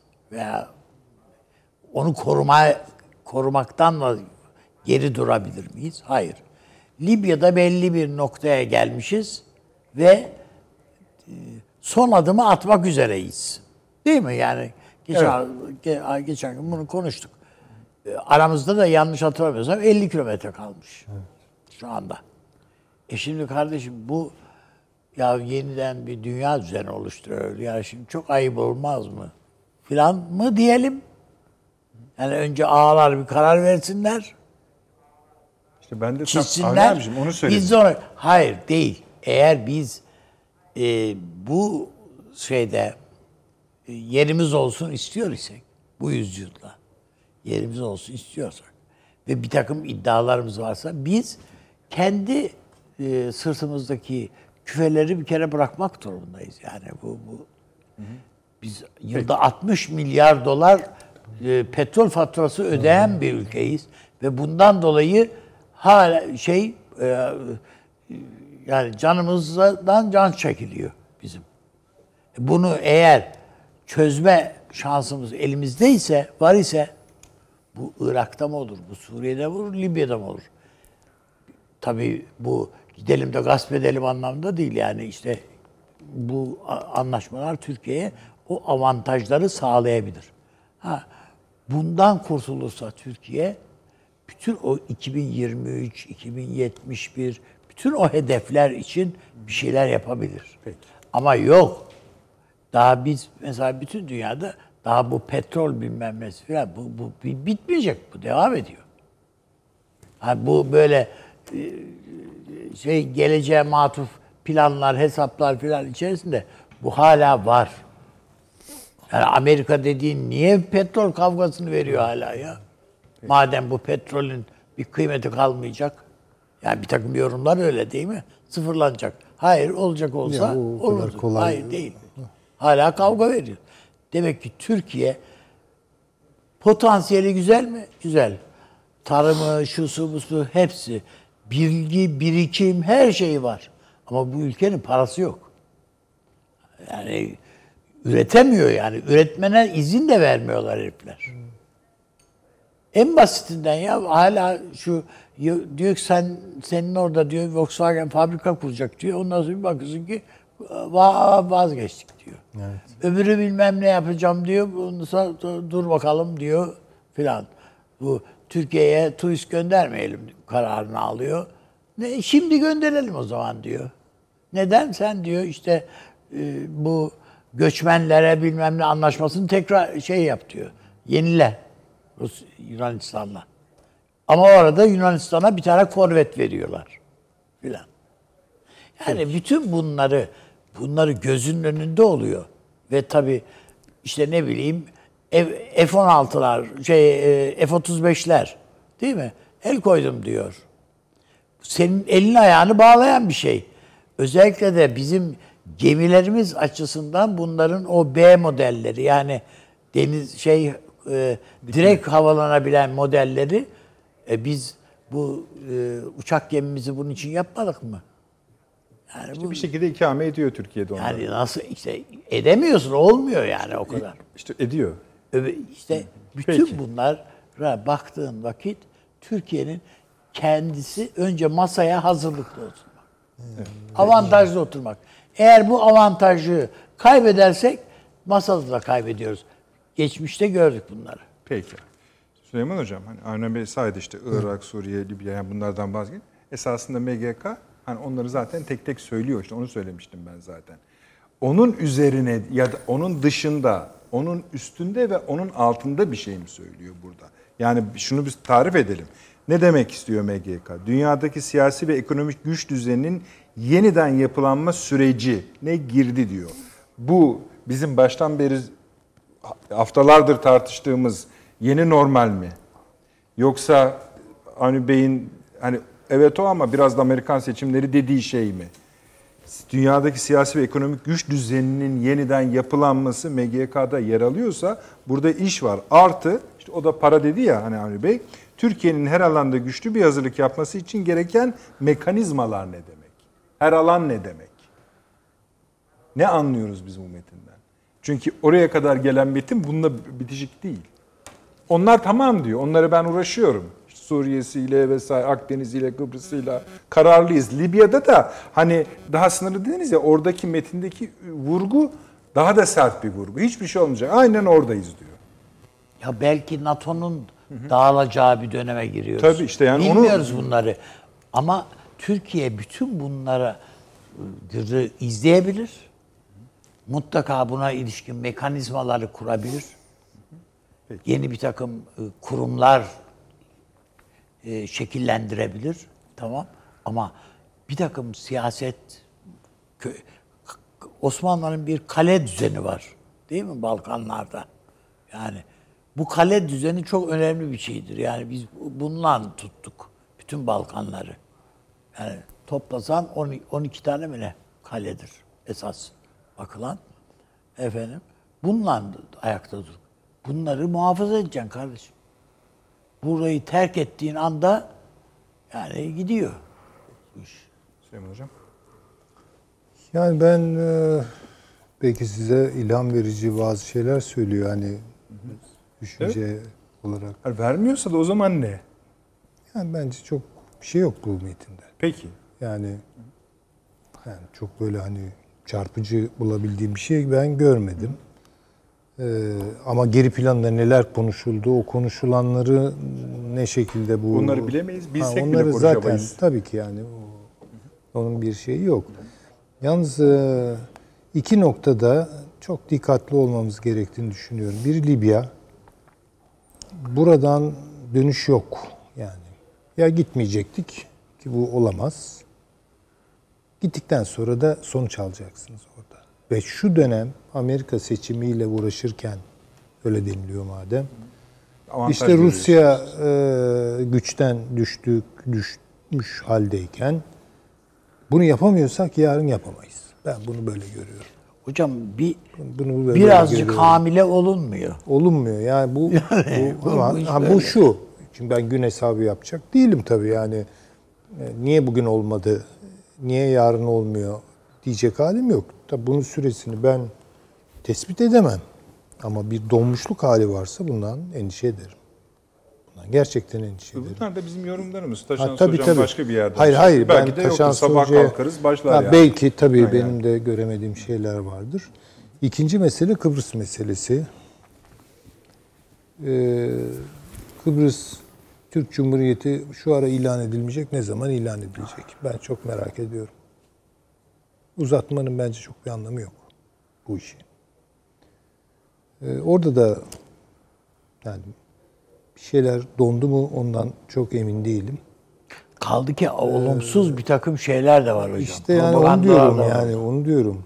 Onu diyorum. Kıbrıs için mi diyorsunuz? Kıbrıs, Kıbrıs için. Kıbrıs için diyorum. Yani, Yani o- olumsuz propagandaları. çünkü artık yeter. Yani orada Yani- ya geldiler, yendiler, böldüler, kaldılar diyor adam ya. Evet. Yani Türk- bir hiç Türk çıkış yolu yok. söyleyen. Yani şu an Türkiye'nin elindeki metne bakıyorsunuz. İşte e, görüşmeler yoluyla bilmem ne falan bu daha evvelden hazırlanmış metinlerle gidiyoruz. İşte e, bilmem federasyon mu olur, bilmem konfederasyon mu olur. Ucu açık bir sürü şey. Bu bu konjonktür, bu iklim de böyle bir Kıbrıs politikası değil. Yani. Bence çok kararlı. Hocam gitmek- siz gitmek artık şeye inanıyor musunuz? Kıbrıs'ta bir e, iki bölgeli bilmem ne car- Olacak iş mi artık yani? Bu bana göre bitti imkansız. artık. Yani Türkiye'nin böyle bir şansı yok artık. Bu imkansız ve yani Güney Bu Kıbrıs'tan Türkiye dönüyorlar. için tuzaktır artık. bu Tuzak saatten ya. Ona bir, bir kere cevap vermek zorunda Türkiye. Çok açık bir şekilde cevap vermek lazım. Yani ikinci e, donma işi konuşulduğu için hani benim zihnimi çelen meselelerden bir tanesi de bu. Çünkü çıkış yok artık orada. Başka bir şey yok. E peki neyi bekliyoruz? Uluslararası konjonktürün uygun olmasını. Ne zaman olacakmış o? Ya Amerika e, yaptırımları kaldırıyor Güney Kıbrıs'a. Silah yiyor ya. Ne, ne oluyor yani baktığınız zaman? Bilmem e, Fransa oradan üs istiyor. Bilmem orayı tutacağız. Bakınız Cebel Tarık'ı tutamayız. Geçmiş olsun. Atlantik dünyasında bizim varlığımız yok. Başkası da tutamaz. Siz merak etmeyin. Ee, tutan tutuyor. Hayır, hayır, tutan İngiltere'yi söylüyorsunuz. Elbette. Hayır, İngiltere ve Amerika. gayrısı tutamaz. North Atlantic Paktı'dır o. Yani onun sert çekirdeği bellidir yani. Öyle Fransa, bilmem Almanya, Türkiye falan onlar. Bu bunu bu sert çekirdeği. Nasıl ki yani Avrupa Birliği'nin sert çekirdeği Almanya ve Fransa diyoruz. Sonraki eklemedir, yığmadır. Bu öyledir. O onların orası o yani. Orada yapacak bir şey yok. Ama Akdeniz'de yapacak şeyler var. Yani Yapılıyor. Şimdi Cebeli Tarık ve Malta. Bakın bu çok önemli. Hani Girit de çok önemli tabii ki Kıbrıs ama. Biri doğuda, biri ortada, biri kapıda. Şimdi o orayı bir kere Türkiye'nin çok çok bence sağlam almış olması gerekiyor. O konuda düşüncem o. Peki şöyle yapalım isterseniz. Bir Taşans Hoca'ya bu MGK'yı sorunu soralım. Sonra Tamam. Kıbrıs'a geçelim. Yine Taşans Hoca üzerinden. Sonra da bu son harekat. Ee, yani Navtex ilan Navtex edilmesi, ilan, Meis Adası'nın merkez yapılması ve onun üzerinden hem askeri hem diplomatik bir dil geliştirilmesi meselesi. Taşans Hocam bu üçlüyü sıralı yapabilirsiniz. Ee, ben son söylediğinizi duyamadım Nedret Bey. Bu- Bir daha alabilir miyim? E, Navtex ilan etti ya Meis Adası'nın çevresini Türkiye. Evet. Ve hem bir silah gücü koydu, ciddi bir güç koydu. Hem de Dışişleri Bakanlığı'nın açıklaması var. Biraz başlangıçta bah- bahis etmiştim. O da bir şey söylüyor sonuç olarak. Burada bir garabet var. Bu garabet rasyonel değil diyor. Rasyonel değilse ne yapacaksınız dendiği zaman başka bir tablo ortaya çıkar. Buyurunuz. Ee, şimdi şu e, MGK bildirisi hakkında ben de birkaç söz söylemek Buyurun, isterim buyurun. müsaadeniz olursa Şöyle. e, son maddesi hakkında. Tabii tabii buyurun. Ee, onu e, şöyle MGK bildirim e, diline baktığınızda e, yani o cümlenin orada e, ki ifade şekli aslında çok güçlü bir şekil. Yani e, bu sonuçta şey e, nasıl diyeyim hani e, devletin Milli Güvenlik Kurulu- Kurulu'nun dolayısıyla genel milli güvenlik çerçevesinin ilan edildiği bir bildiri ve sadece biz e, Türk vatandaşlarına ilan edilen bir şey değil bu. Tüm dünyada buna bakıyor.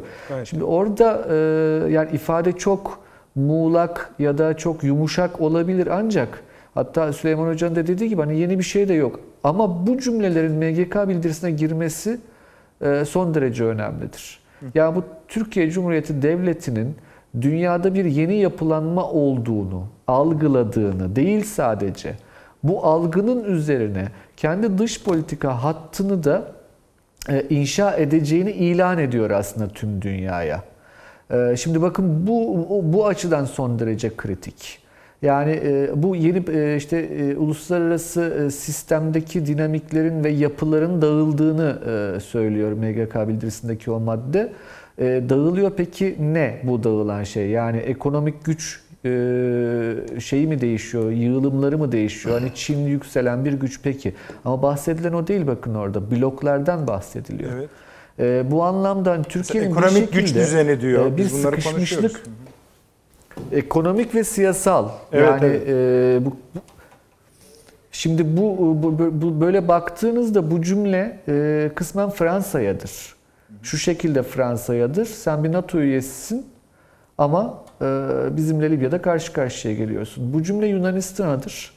Biz NATO'nun güney kanat iki ülkesiyiz ama e, Ege konusunda e, arsız iddiaların var gibi. E, Bu cümle kısmen e, Orta Doğu'ya dairdir. Müttefiklerimizden e, yaşadığımız rahatsızlıkları dillendirmektedir. Bu cümle geçen programı bitirirken söyleme şansı bulmuştum. Bu De Gaulle'yen bir periyot dünyada diye. Aslında bunu imleyen bir cümle. Yani daha egemen bir devlet. Daha bağlantısız demek istemiyorum ama yeni dünyanın kurallarına uymaya çabalayan ve bunun için de çok e, farklı politik hatlar izleyebileceğini peşinen ilan eden bir Türkiye Cumhuriyeti Devleti görüyoruz burada. E, Kısmen de tehdit varidir. Yani hem düşmana hem de dostlara da dostluğun gereğini yapması konusunda ben önemsedim. Yani o 6. madde MGK bildirisindeki e, önemli bir maddedir diye düşünüyorum. Orada tabii süreklilikler ve yapılardan bahsediyor maddenin içerisinde. O da e, Avni Bey Üstad çok güzel hatırlattı. Yani bir kale sistemi vardır Balkanlarda. Mesela bunun merkezi Bender Kalesi'dir biliyorsunuz. Evet. Moldova'nın doğusunda Transdinyester hattı vardır. Şu an Rusya işgali altında e, kimsenin tanımadığı tek başına ilan etmiş edilmiş bir ülke orası da Ukrayna'nın batısı. Hatta o bölge bizim Prut Savaşı'nı yaptığımız yerdir. Bender Kalesi de hatırlayacaktır seyircilerimiz. Demirbaş Şarl'ın e, bir, bir müddet kaldığı yerdir. İsveç Kralı Demirbaş Şarl'ın. O e, bir müddet de Topkapı'da kalmıştı. Ee, sabah kalkar sultana koşarmış. Hadi Ruslara sefere gidelim diye. Öğle yemeğinden sonra bir daha falan. Sonra e, anladığım kadarıyla beş vakit namaz kılınıyor deyip beş vakit söylemeye başlamış. Hadi Ruslara harp açalım falan diye. Bizim e, şeyde Vüzera da dalga geçmeye başlamış. Adam demirbaş oldu saraya diye. Öyle demirbaş kalmış. Yoksa aklı kafasındaki Değil, şeyden, miğferden dolayı değil. Şimdi bu Bender Kalesi e, biliyorsunuz aynı zamanda bir Dacia kalesidir. Yani Roma İmparatorluğu'nun da sınır hattıdır. Bizim Evliya Çelebi de ziyaret etmiştir Bender'i. Şöyle der. Bundan sonrası barbarlar yaşar der. Slav kabilelerini kastediyor. Roma döneminde de aynı şekilde bundan sonrası barbarlar yaşar denirdi. E demek ki bazı paternler değişmiyor. Şimdi dünyada köklü değişimler var. MGK bildirisinin tespiti doğrudur ama belli paternlere, e, belli sabitlere de iyi dikkat etmek gerekir. Yani her şey böyle alt üst olmaz. O sabiti ve değişeni iyi hesaplamak gerek diye düşünüyorum. Bu e, onu da e, Avni Bey Üstad sayesinde şöyle Bender Kalesi'ni anlatmış olduk böylelikle. E, Diğer sorduğunuz soru Navtex Ee, yani çok Taşansı çok önemli hocam. gerçekten. Taşansı hocam. Ee, bence evet, Taşans buyurun. Hocam. Şöyle tam tadında bırakalım. Tam yani Akdeniz'den, Kıbrıs'tan sadece bu Navtex değil, Akdeniz'den, Kıbrıs'tan beraber devam edelim. Ama reklama sıkıştık. Dönüp yine sizle konuşmaya konuşmayı Peki. sürdürelim. Hemen geliyoruz efendim. Bir dakika reklam arası. Haberin sosyal medyası gzt.com sizi çok farklı bir okuyucu deneyimine davet ediyor. Merak ettiğiniz sorular yanıt buluyor, henüz duymadığınız şaşırtıcı konularsa karşınıza geliyor. Yorumlarınıza editörler cevap veriyor, arkadaşlarınızla paylaşmak isteyeceğiniz eğlenceli içerikler hazırlanıyor. Sizler için kamera karşısına geçiliyor ve olaylar sıkmadan ve anlaşılır şekilde anlatılıyor. Özel infografikler, videoların yanı sıra burada sayamayacağımız sayıda farklı dergiler. Şimdi telefon ekranınızı daha da anlamlandırmak için sizi davet ediyoruz. GZT uygulamasına iOS ve Android marketlerden kolaylıkla erişebilir, pişman olmazsınız. Mutlaka indirin. Reklam arası sona erdi. Döndük efendim akıl odasındasınız devam ediyoruz. Hemen Ankara'ya gideceğiz. Kaldığımız yerden. Kaldığımız yer neydi? Bir, şu anda Akdeniz'de gerçekleşen Navtex ilan edilmiş bölgede. Arkadaşlarımız biraz sonra onların Taşansı Hoca konuşurken haritalarını da verecek. Meis Adası'nın karşısında, Meis Adası'nın karşısı dediğinizde zaten 1300 metreymiş tam olarak. Normalde 2 kilometre falan deniyordu Avni abi. 1300 metre. Ada zaten 10 kilometre, kıta sahanlığı 40 bin kilometre. Öyledir. Dışişleri Bakanlığı da öyle dedi zaten. Zaten Yunanistan'a uzunluğu da yaklaşık 580 kilometre. Ee, haliyle Türkiye'nin haylidir rahatsız olduğu bu konuda yani burada sondaj yapılıyor, şu yapılıyor, bu yapılıyorun üzerinde bir aksiyon mudur buyu da konuşuyoruz. Bu akşam sözde Sayın Taşansu Türker Hocam da buyurunuz. Kıbrıs'ta dahil biliyorsunuz hocam. Anladım. Şimdi e, üstadım biraz önce hani benim aklım şeyde kaldı, Bender'de kaldı. E, Doğu Avrupa hattı e, işte Moldova yakın coğrafyamızda aklımızın kaldığı çok yer var hocam. belki. Rahat olun. Tamam. Oradan devam ederek, onu da akılda tutarak belki e, bu coğrafyaya bakmak gerekecek. E, şöyle ki şimdi e, bu bu bir bütünleşik bir hat. Yani Kıbrıs konusunu e, Ege konusundan ayırmak söz konusu değildir. Doğu Akdeniz'i ondan ayırmak söz konusu değildir. E, Libya'yı da biraz önce söyleme fırsatı buldum e, biraz önceki konuşmamdan. Libya'nın Türkiye açısından en önemli e, önemi e, bu bahsettiğimiz deniz yetki alanları hususu. Şimdi şöyle, e, bu e, deniz yetki alanlarının sınırlandırılması hususu konusunda Doğu Akdeniz, Akdeniz hatta tamamı e, ve e, özellikle Ege ciddi sıkıntılı bir bölge. Yani şundan sıkıntılı bir bölge ancak ikili anlaşmalarla yapılabilir zaten bunlar genelde ancak burası çok sıkışık yani e, sınırlar birbirine çok yakın olduğu için denizde e, anlaşma yapmak gerekiyor. Şimdi bu e, anlaşma konusunda da ee, Yunanistan'ın çok e, gerçekten ilginç, e, en nazik ifadeyle e, söyleyebileceğimiz ilginç iddiaları var. E, mesela işte 12 deniz mili vesaire diyor. Biz işte bunu harp ilanı, e, harp sebebi kasus belli e, olarak ilan ediyoruz. E, ya olacak bir şey değil çünkü e, gerçekten hani hakkaniyete o Dışişleri Bakanlığı açıklamasında da söylenen kelime önemlidir. Bir rasyoneli yok gerçekten bu işin e, rasyonelinin olmadığı noktada e, ne beklersiniz? E, anlaşmaya açık olmayı beklersiniz.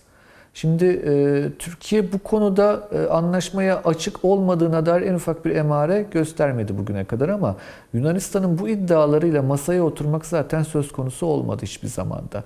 Ve bu bakın bugünün sorunu değil yani bu çok çok uzun zamandan beri devam eden bir sorundur.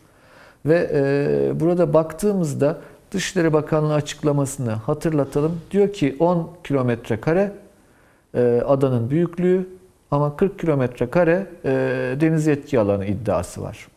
Yani bu gerçekten hani rasyonele uygun değil. Bir çözüm gerekiyor burada. Peki neden bugün gerekiyor? E, çünkü Doğu Akdeniz'de bulunan ya da bulunduğu iddia edilen deniz yetki e, doğal gaz kaynakları yani bu Leviathan sahası vesaire İsrail açıklarında bir de biliyorsunuz geçen ay Lübnan da ilan etti kendi e, kıta sahanlığı içerisinde e, doğal gaz kaynağı bulduğunu. E, bu gelişmeleri hızlandırdı. Bu gelişmelerin hızlanması tabii şu, e, buradaki kaynağın bir şekilde Avrupa'ya aktarılması gerekiyor. Ha bugünkü enerji fiyatlarıyla bu e, feasible mıdır, uygulanabilir midir, değil midir onu tartışmıyorum. Ancak bir gün gelir, uygulanabilir olur. Devletler de bugüne değil tabii ki e, uzun vadeye bakma mükellefiyetine sahiptir. O yüzden bu gelişmeler hızlandı. Şimdi bakın geçen de ne zaman dün ya da dün değil önceki gün herhalde e, önemli bir haber gördüm ama teyit de edemedim gerçekten. E, eğer doğruysa çok çok önemlidir. Bu e, Leviathan sahasındaki e, haklar Noble Energy adlı e, bir firmaya ait, bir Amerikan firmasına ait. Oradan Noble. Energy'yi Chevron'un satın aldığına dair bir iddia var. Yani eğer bu doğruysa zaten buradaki gelişmeleri ziyadesiyle hızlandıracaktır. Ee, neden hızlandıracaktır?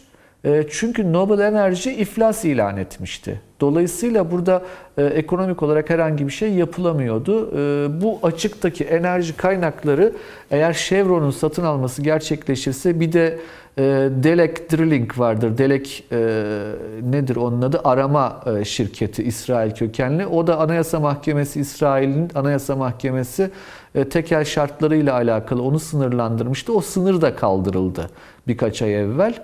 E, bu iki hukuki husus yani hukuki ve mülkiyet hususu birleştiği anda Doğu Akdeniz enerji kaynakları konusunda hızlı gelişmelerin olabileceği bir döneme gireceğimiz anlamına gelir.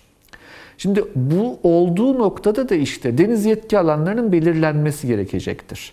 Deniz yetki alanlarının belirlenmesi konusu da sadece Kıbrıs'la alakalı değil, aynı şekilde e, Ege'yi de ilgilendirir, aynı şekilde Girit'in statüsünü de ilgilendirir.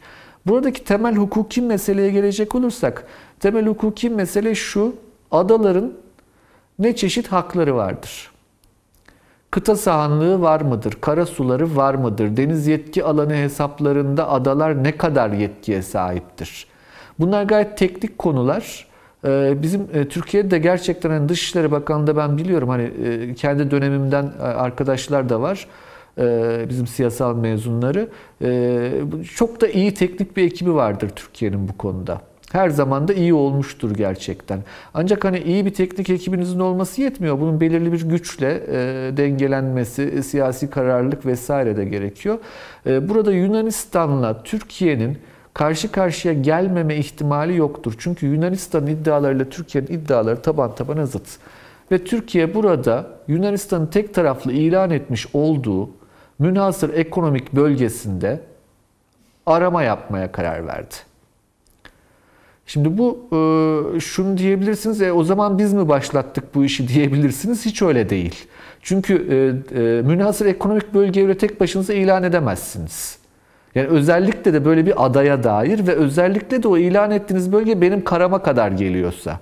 Yani bu o kadar komik bir şey ki e, Yunanistan iddialarına bakacak olursanız bizim Ege sahillerindeki turistik tesisleri falan boşaltmamız gerekir.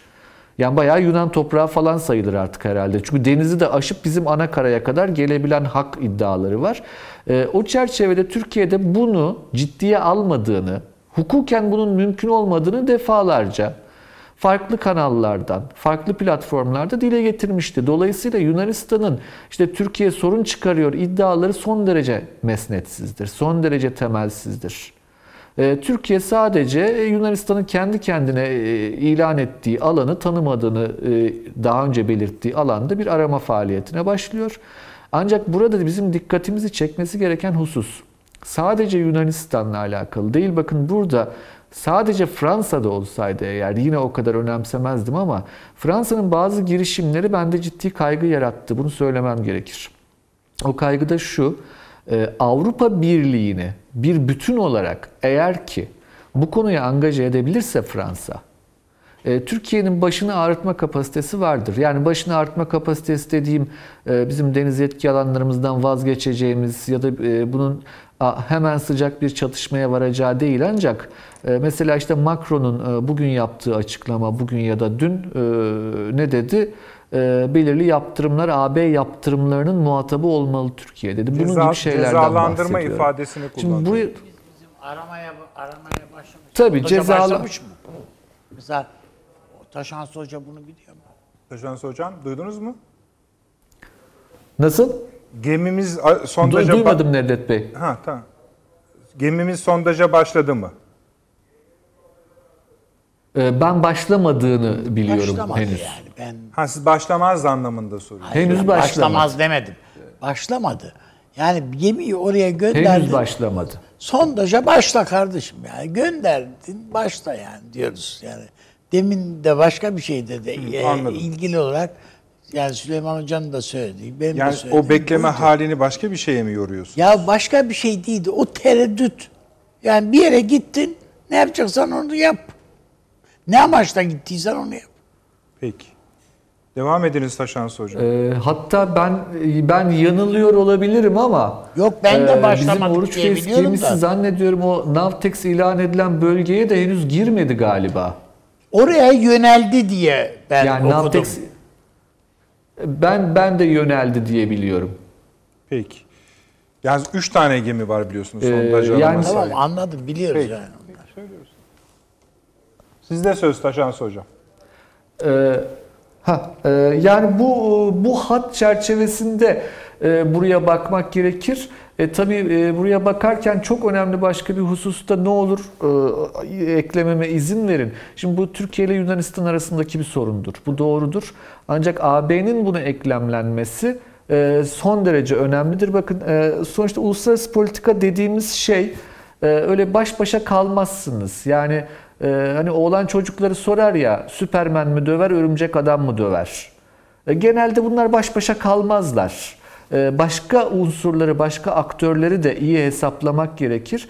E, Şimdi Yunanistan'ın oraya Avrupa Birliği'ni çekme girişimlerinden ve Fransa'nın buna teşne olmasından bahsettim. Bir diğer hususta Dede Ağaç'ta kurulmakta olan Amerikan üssüdür. Şimdi Dede Ağaç'ta kurulacak olan Amerikan üssü Ege'deki bu tartışmalara yeni bir unsur olarak eklenecektir. Çünkü e, yani geçiş hakları, geçiş bölgeleri, uluslararası karasuları hangileri olacak, e, ne tarz geçiş koridorları oluşturulacak konusu da daha da büyük önem kazanacaktır.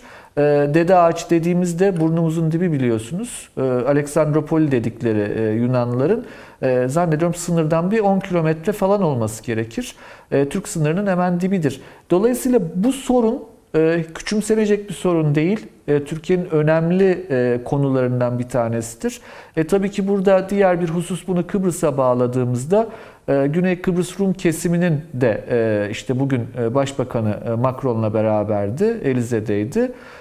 Yani Onların da işte AB'nin biliyorsunuz gayet gayri hukuki bir şekilde Güney Kıbrıs'ı Kıbrıs'ın temsilcisi olarak AB üyesi olarak kabul etmesiyle başlayan sorunlar bunlar. Şimdi bir yandan hem onurlarını kurtarmak istiyorlar yani bizim bir üyemiz Güney Kıbrıs diyorlar. Dolayısıyla haklarını savunacağız ama bir yandan da e, eski garantörlük anlaşmaları çerçevesinde Türkiye'nin izni olmadan zaten Güney Kıbrıs'ın üyeliğini kabul etmemeleri gerekiyordu. Oradan başlayan hata yani o ilk yanlış iliklenen düğme AB'yi de bu konuda bu işin içine daha fazla sürüklenmeye e, zorlayabilir. E, Bunları zannediyorum hani bizim hariciyede e, en doğru şekilde e, hesaplıyorlardır ve bunu da e, dediğim gibi Libya ile mutlaka ilişkilendirmemiz gerekir. Çok çok önemlidir. Bizim temel iddiamız adaların deniz yetki alanlarına dair hakları konusunda belli iddialarımız var. O iddianın ispatıdır Libya ile yapılan anlaşma. Dolayısıyla ondan asla vazgeçmemek gerekir. Ee, Bizim Yunanistan'la olan ilişkilerimizde de önemli bir uluslararası hukuk kozudur. E bu Uluslararası Adalet Divanı'na gider mi gitmez mi? Gitmez. Hiçbir zaman gitmedi. E, Bunu Türkiye'de kabul etmez. Bunu Yunanistan da kabul etmez. E, Ancak e, uygun bir siyasi ortam oluşursa iki taraftan da e, bunun e, Türk-Yunan ilişkilerinde örnekleri de olmuştur. Mesela yani Yunanlıların bence bugüne kadar e, görmüş olduğu e, en ilginç karakterlerden bir tanesidir Venizelos. E, En baştaki e, son derece yanlış tutumlarıyla hayatının sonlarına doğru son derece doğru tutumları tamamen tezat olan bir e, siyasi liderdi. Hatta Mustafa Kemal Atatürk'ü de biliyorsunuz Nobel Barış Adaylı e, ödülü adaylığına e, önermişti Venizelos.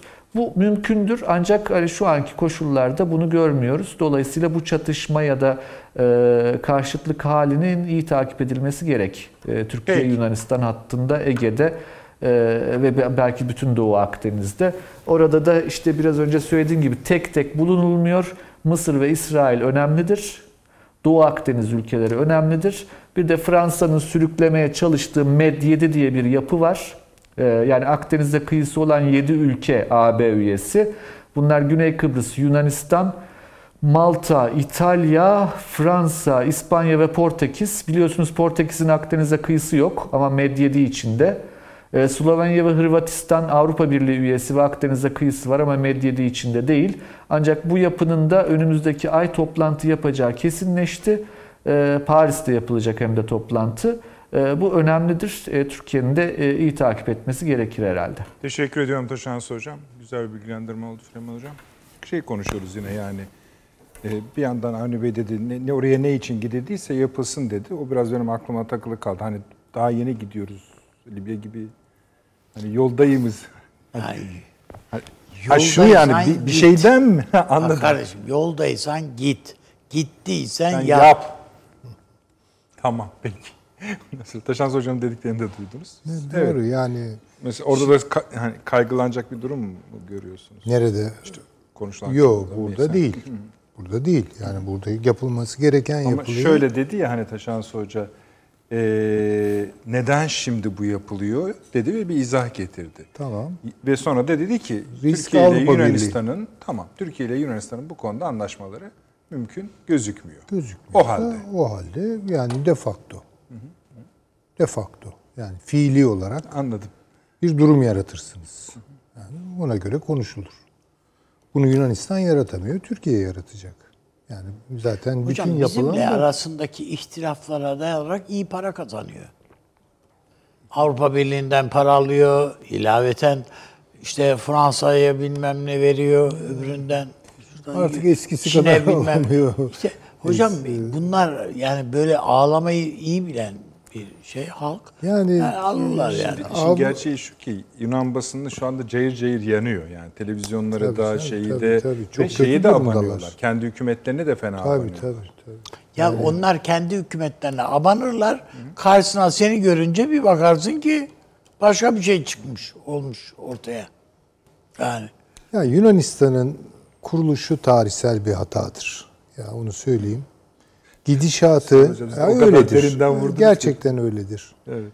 Ee, tarihsel gidişatı özellikle modern Yunan Yunanistan tarihi olarak hata üstüne hatadır. Bir kere Yunanistan nasıl Avrupa'nın bir parçası olur? Ben bunu hala anlamış değilim. Bir Yunanlı olsaydım hiç anlamazdım herhalde. Çünkü öyledir. Bunu aynı bazı, şekilde hocam bazı Yunanlı tarihçiler biz niye Osmanlı'dan koptuk ki? işte tabii canım diye yani işte basbaya yani ciddi örnek veriyorum. Her- yazıyorlar yani. Herkül Millas'ın kitabına baksınlar. Doğru tespit odur. Türk Yunan İmparatorluğu diye bir tabir kullanır. Yani Rumlarla Türklerin ya boşuna Fatih Sultan Mehmet Kayseri Diyar Rum demedi yani ben Roma İmparatoruyum dedi yani. Ha Müslümanım ayrı bir şey. Ya bu Roma'nın Müslümanlaştırılmasıdır. Yani başka bir şey değil. Ve bunun bir parçasıdır. Balkanlar bunun parçası. Aynı şeyi ben Balkan devletleri için de söyleyeceğim yani. Böyle bir sürü devlet kuruyorlar. İşte yok yetmedi bir de Karadağ'ı kurdular. Bulurlarsa bir Akdağ devlette kuracaklar herhalde. Neyse yani. Bir kere bu Balkanlar kuzeyden güneye kadar bağlı oldukları tarihsel havzanın dışında tercihler yapıyorlar. Şu ya da bu sebepten, dinsel sebeplerden ötürü yapıyorlar. Dinsel doktriner sebeplerden ötürü yapıyorlar. Efendim söyleyeyim, e, felsefi sebeplerden ötürü yapıyorlar. Ama hiçbiri tarihsel değil. Bugün zaten Avrupa Birliği'nin bir türlü hazmedemediği bir Doğu Avrupa ile yüz yüzeyiz. Balkanlarda Alman nüfuzu arttı ama Balkanlar Avrupa ile yakınlaşmadı. Bu çok açık. Şimdi bu konuda böyle en tipik olan Yunanistan. Çünkü Avrupa yalanı Greko-Romen geçmiş iddiası üzerine kuruluyor. Kendisine böyle bir uzak hata oluşturuyor. Böyle bir şey yok. Yani Roma batıyı karakterize etmez. Roma antik bir formasyondur. Hiçbir şekilde böyle modernlikle falan, modern nosyonlarla, kavramlarla falan açıklanabilecek bir tarafı yoktur. Roma'nın cumhuriyeti bugün bizim anladığımız anlamda cumhuriyet değildir. Roma bir imperyumdur. Yani bu böyle. Ve dikkat edin demin Tansu, e, Taşansı Hoca çok güzel bir şey söyledi. Yani Evliya Çelebi ve e, başka kaynaklara izah ötesi barbar denilen yerdir. Ayırıyor zaten yani buralar kendilerini. Fakat nasıl olduysa yani Grek dünyası, Roma Bir de hocam dünyası. bugünkü Yunanistan'ın tarihi Gre yani antik Yunan'la bir alakası, bir alakası yok. yok, yani. O, o da hadi ayrıca yani. Hatta yani Doğu Roma'nın Roma'nın da sahibi aslisi olarak gösteremez kendini de. İşte oraya dil açısından filan bir bağ kuruyorlar. Neyse. Demek istediğim çarpık bir oluşum. Çarpık bir formasyon. Bu çarpık formasyon değişir mi? Bence mesele budur. Türkiye ile Yunanistan arasındaki bir çıkmazın da çözümlenmesi ancak bu zihniyet dönüşümüne bağlıdır. Yani Yunanistan şunu çok iyi bilecek ki Sırbistan, Arnavutluk, Romanya, neyse yani Bulgaristan, Rumeli denilen Roma toprağı, Balkanlar öyle değil mi? Başka bir tarihsel havzaya aittir. Burası da Küçük Asya'dır. Yani bizim de yani böyle çok fazla Anadoluculuk yapıp yapıp Rumeli'yi dışarıda bırakma gibi tuhaf saplantılarımız, sapkınlıklarımız vardır. Yani böyle bir şey olmaz. Küçük Asya'nın kaderiyle Balkanların Esasında kaderi... bir Balkan devletiyiz yani Osmanlı. Yani tabii ki öyledir yani şeydir üstadım iki tane birbirini emziren alt kıtanın yarımadanın neyse Küçük Asya ve Balkanların e, mukadderat birliğinden doğan bir şey var. Bunu bir kere çözmek durumundayız. Bakın bizim de bu konuda kusurlarımız vardır. Tarih kavrayışımız konusunda. Modern tarih kavrayışı. Mesela bizde de adı konmamış bir Rumeliciler ve Anadolucular ayrımı var. Evet suyun öbür tarafı diye. Ha böyle diye böyle, bir şeyler vardır. Yani hatta Türk fikir tarihi biraz böyle bile yazılabilir. Bu çok yanlış. Önce bir kere bunu bir kafamıza iyi oturacağız. Buna dahil olan diğer coğrafya Mezopotamya'dır. Mezopotamya meselesi. Mezopotamya, Anadolu ve Rumeli'nin bir tarihsel mukadderat birliği var ve bu bu kırıldı. Bunu kırdılar. Balkanlar paramparça oldu. Biz burada zor tutunduk. İşte neyse burayı kurtardık. İşte Mezopotamya'yı elimizden aldılar.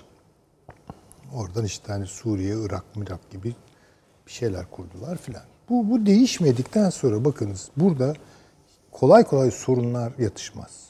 Bu karşımıza 12 ada problemi olarak gelebilir, Kürt problemi olarak gelebilir, Kıbrıs meselesi olarak gelebilir. Mutlaka gelir. Onun için yatırımlarımızı bence buraya yapmak zorundayız. Bu meselelere yapmak zorundayız. Yunanistan bu kafayla yani Avrupa Birliği'nin parçası. Bir de çünkü Avrupa Birliği böyle naylon bir geçmiş bulduğu için kendine bunun özneleriymiş gibi Yunanistan habire şımartır durum, dururlar yani. Yunanlıları şımartır dururlar. Medeniyetimizin işte şeyleri gibi. Kaynağı, Kaynağı falan gibi. Bugünkü Yunanlıların alakası yok o anlattıkları medeniyetle. Her neyse bir soytarılık bu yani. Hocam Hakikaten bütün Yunan medeniyetinin bütün eserleri, antik Ha, Yunan bütün yani eserleri bu Anadolu'da. kadar siesta yapan, bu kadar oynayan, hoplayan, zıplayan millet felsefe yapamaz. Felsefe için oturulur yani. Onlar da oturuyorlardı yani. Buna ayrı şeyler.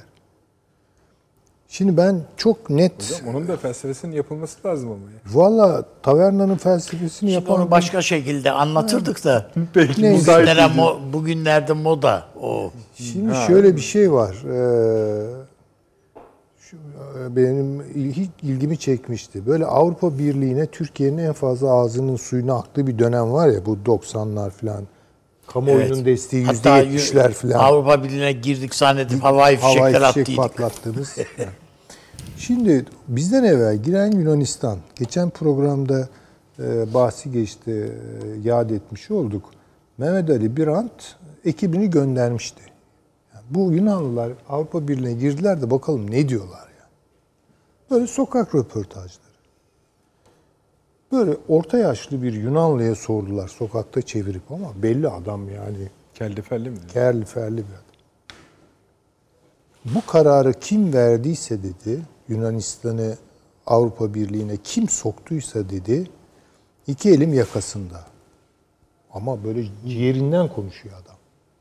Siz Türkler dedi, hala dedi, bu büyük hatanın dışındasınız. Sakın ola dedi. Kurtarın kendinizi. Sakın ola girme. Yani biz bu kötü yola düştük. Tabii o Siz ucundasınız. Kurtarın namusunuzu. Allah Allah dedim ya bu nasıl bir şey yani.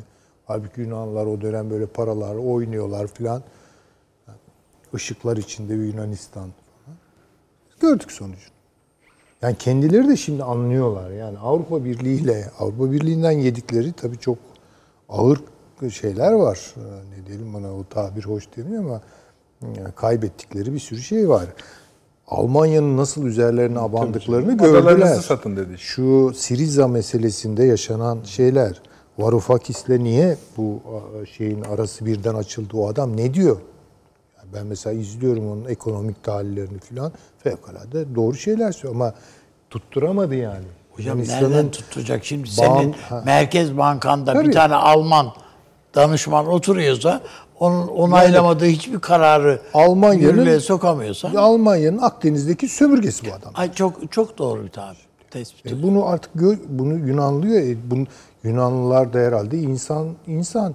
Onların da bir namus anlayışı, bir onur anlayışları var. Bunu gören Herhalde insanlar var var. olması yani lazım. bu değişmedikten sonra yani tekrar bizim bu tarihsel havza birliği şuuruna erişmeden bakın bunların bu meselelerin hiçbir çözümlenmez ve her türlü şeye açık. Tehlikeye açık. Şöyle Şimdi şöyle de söyleyeyim yani bunu da e, biraz sorunuzu dejenere ederek cevap veriyorum buyurun. ama 1999 depremini hatırlayalım. Valla benim böyle gözlerim yaşarmıştı. Yani Yunan kamuoyu nasıl ayağa kalktı? Kan vermek için oluşturulan o sonu gelmeyen Evet, doğru, e, kuyruklar. kuyruklar. Dayan Mehmet, buradayız. Şimdi bakın bu şuur altından gelen bir şey. Yani adamlar biliyorlar. Yani bu basit olarak işte komşu komşu ilişkisi falan değil. Yani bu Hocam iki İkinci Dünya Savaşı'nda da Türk köylüsü elindeki avucundaki nesi varsa Yunanistan'a verdi. Ama aynı şekilde Yunan Yunanistan'da deprem oldu. Artık bu e, tarihin cilvesi mi diyeceğiz? Ne diyeceğiz? Allah'ın takdiri diyelim. Aynı şekilde Dayan Georgo diye Türkler ayağa kalktılar. Evet. Çünkü başka türlü olmayacak bu iş. Hakikaten başka türlü olmayacak. Yani ben e, biraz daha adını koyarak söyleyeyim. E, Böyle olmuyor. Yani bu Roma geçmişi ve Osmanlı geçmişi, Roma barışı ve Osmanlı barışının kodları çalıştırılmadan kodları çalıştırılmadan Ege'de de problem hallolmaz. E, Kıbrıs'ta da problem hallolmaz. Ama tabii hallolmuyor diye de oturup seyredecek halimiz yok. zaten şu anki biz- halde biraz onu e, gösteriyor. onu gösteriyor. Şimdi mesela Onu program gösteriyor. öncesi sohbet ediyorduk biliyorsunuz bu mesele hakkında. Siz şöyle bir şey demiştiniz izninizi almadan ama. Estağfurullah. Ee, yani yani akıllarını yitirmemişlerdir inşallah demiştiniz. E, yitirdilerse tabii, ne tabii. olacak Tabii, dediğimde de mı? bütün adalar hani E, vallahi el değiştirir yani. iş oraya giderse olacak olan o. Çünkü hakikaten şimdi bu bizim Milli Güvenlik e, Kurulu'nun e, pardon evet Haritaları, milli, şey, yani deniz açıklaması. E, Şimdi Allah aşkına Midilli dediğiniz yer ya bağırıyor. Ben Anadolu'dan koptum. Jeolojik bir hareketlilik yüzünden. Evet. Ben Anadolu'dan koptum. Küçük Asya'nın bir parçası. Burnumuzun dibinde. Ve nereden koptuğu belli yani. Kıbrıs'ın nereden koptuğu belli yani. Çünkü böyle parçaları Lego birleştirince- yanaştırdığı vakit tabii, Oturuyor yerine. kapatıyor. E ya öteki şimdi Yunanistan'a bakıyorsunuz. E evet o da bir yer. Yani bu, bir- bu, bu Ege Denizi böyle bir jeolojik e, şeyin sonucu. Ama hangi parça nereye yakın, hangi kıtaya yakın diye baktınız. Akıl fikir var mı? Böyle bir şey olabilir mi? Yani ve buna bunu bir de sömürmek öyle mi? Yani plajda bile denize girerken soracağız acaba 12 şeyi 12 mili e, ihlal ediyor muyuz falan gibi. Olmayacak bir şey bu. Bu zaten çok sakat bir şeydi. Çok sakat bir şeydi. Bunun bir şekilde halli gerçekleşir o zaman. Yani bu, bu, bu olmaz. Ama bütün bunlar yani Türkiye'nin kazanımları, Yunanistan'ın kayıpları, Yunanistan'ın kazanımları, Türkiye'nin kayıpları gibi giderse yeni sorunlarla karşılaşırız. Buna, buna büyük düşünen adamlar lazım. Yani büyük düşünen siyasetçiler. İki taraflı olarak. Mesela Atatürk'le Venizelos gibi adamlar. Evet. Bunlar vaziyet edecekler duruma. Ya bunu bunu kaldıralım bu işleri. Ee, bunu dersek çözeriz. Hocam Ama ben şeyde bilmiyorum yani ne kadar gerçek. Belki de hayalci. Bu Çipras tabloyu gördüydü esasında. Yani Alman hayır yani Almanya'nın durumunu, şunu nasıl. Almanya'nın Yunanistan'a çöktüğünü falan filan görünce bun, ama Yunanistan öyle bir zihniyet atmosferi Tabii tabii tabii işte bu yanlış. egemen ki Yanlış. onun içerisinden siyaset üretemiyorsun. Belki gerçeği biliyorsun. Ne olması gerektiğinin de farkına varabiliyorsun. Ama oradan siyaset üretemiyorsun. Bu bazen bizde de vardır yani bu tür tutuklan yani elimiz tutuklanır, tutulur, ayağı, ağzımız, dilimiz tutulur, konuşamayız. Eli- Az önce söylediğiniz işte Anadoluculuk hareketi bilmem Evet, neler yani filan. bütün yanlış bunlar. yani şeyler. Rumelicilik ve Anadoluculuk ayrımı falan.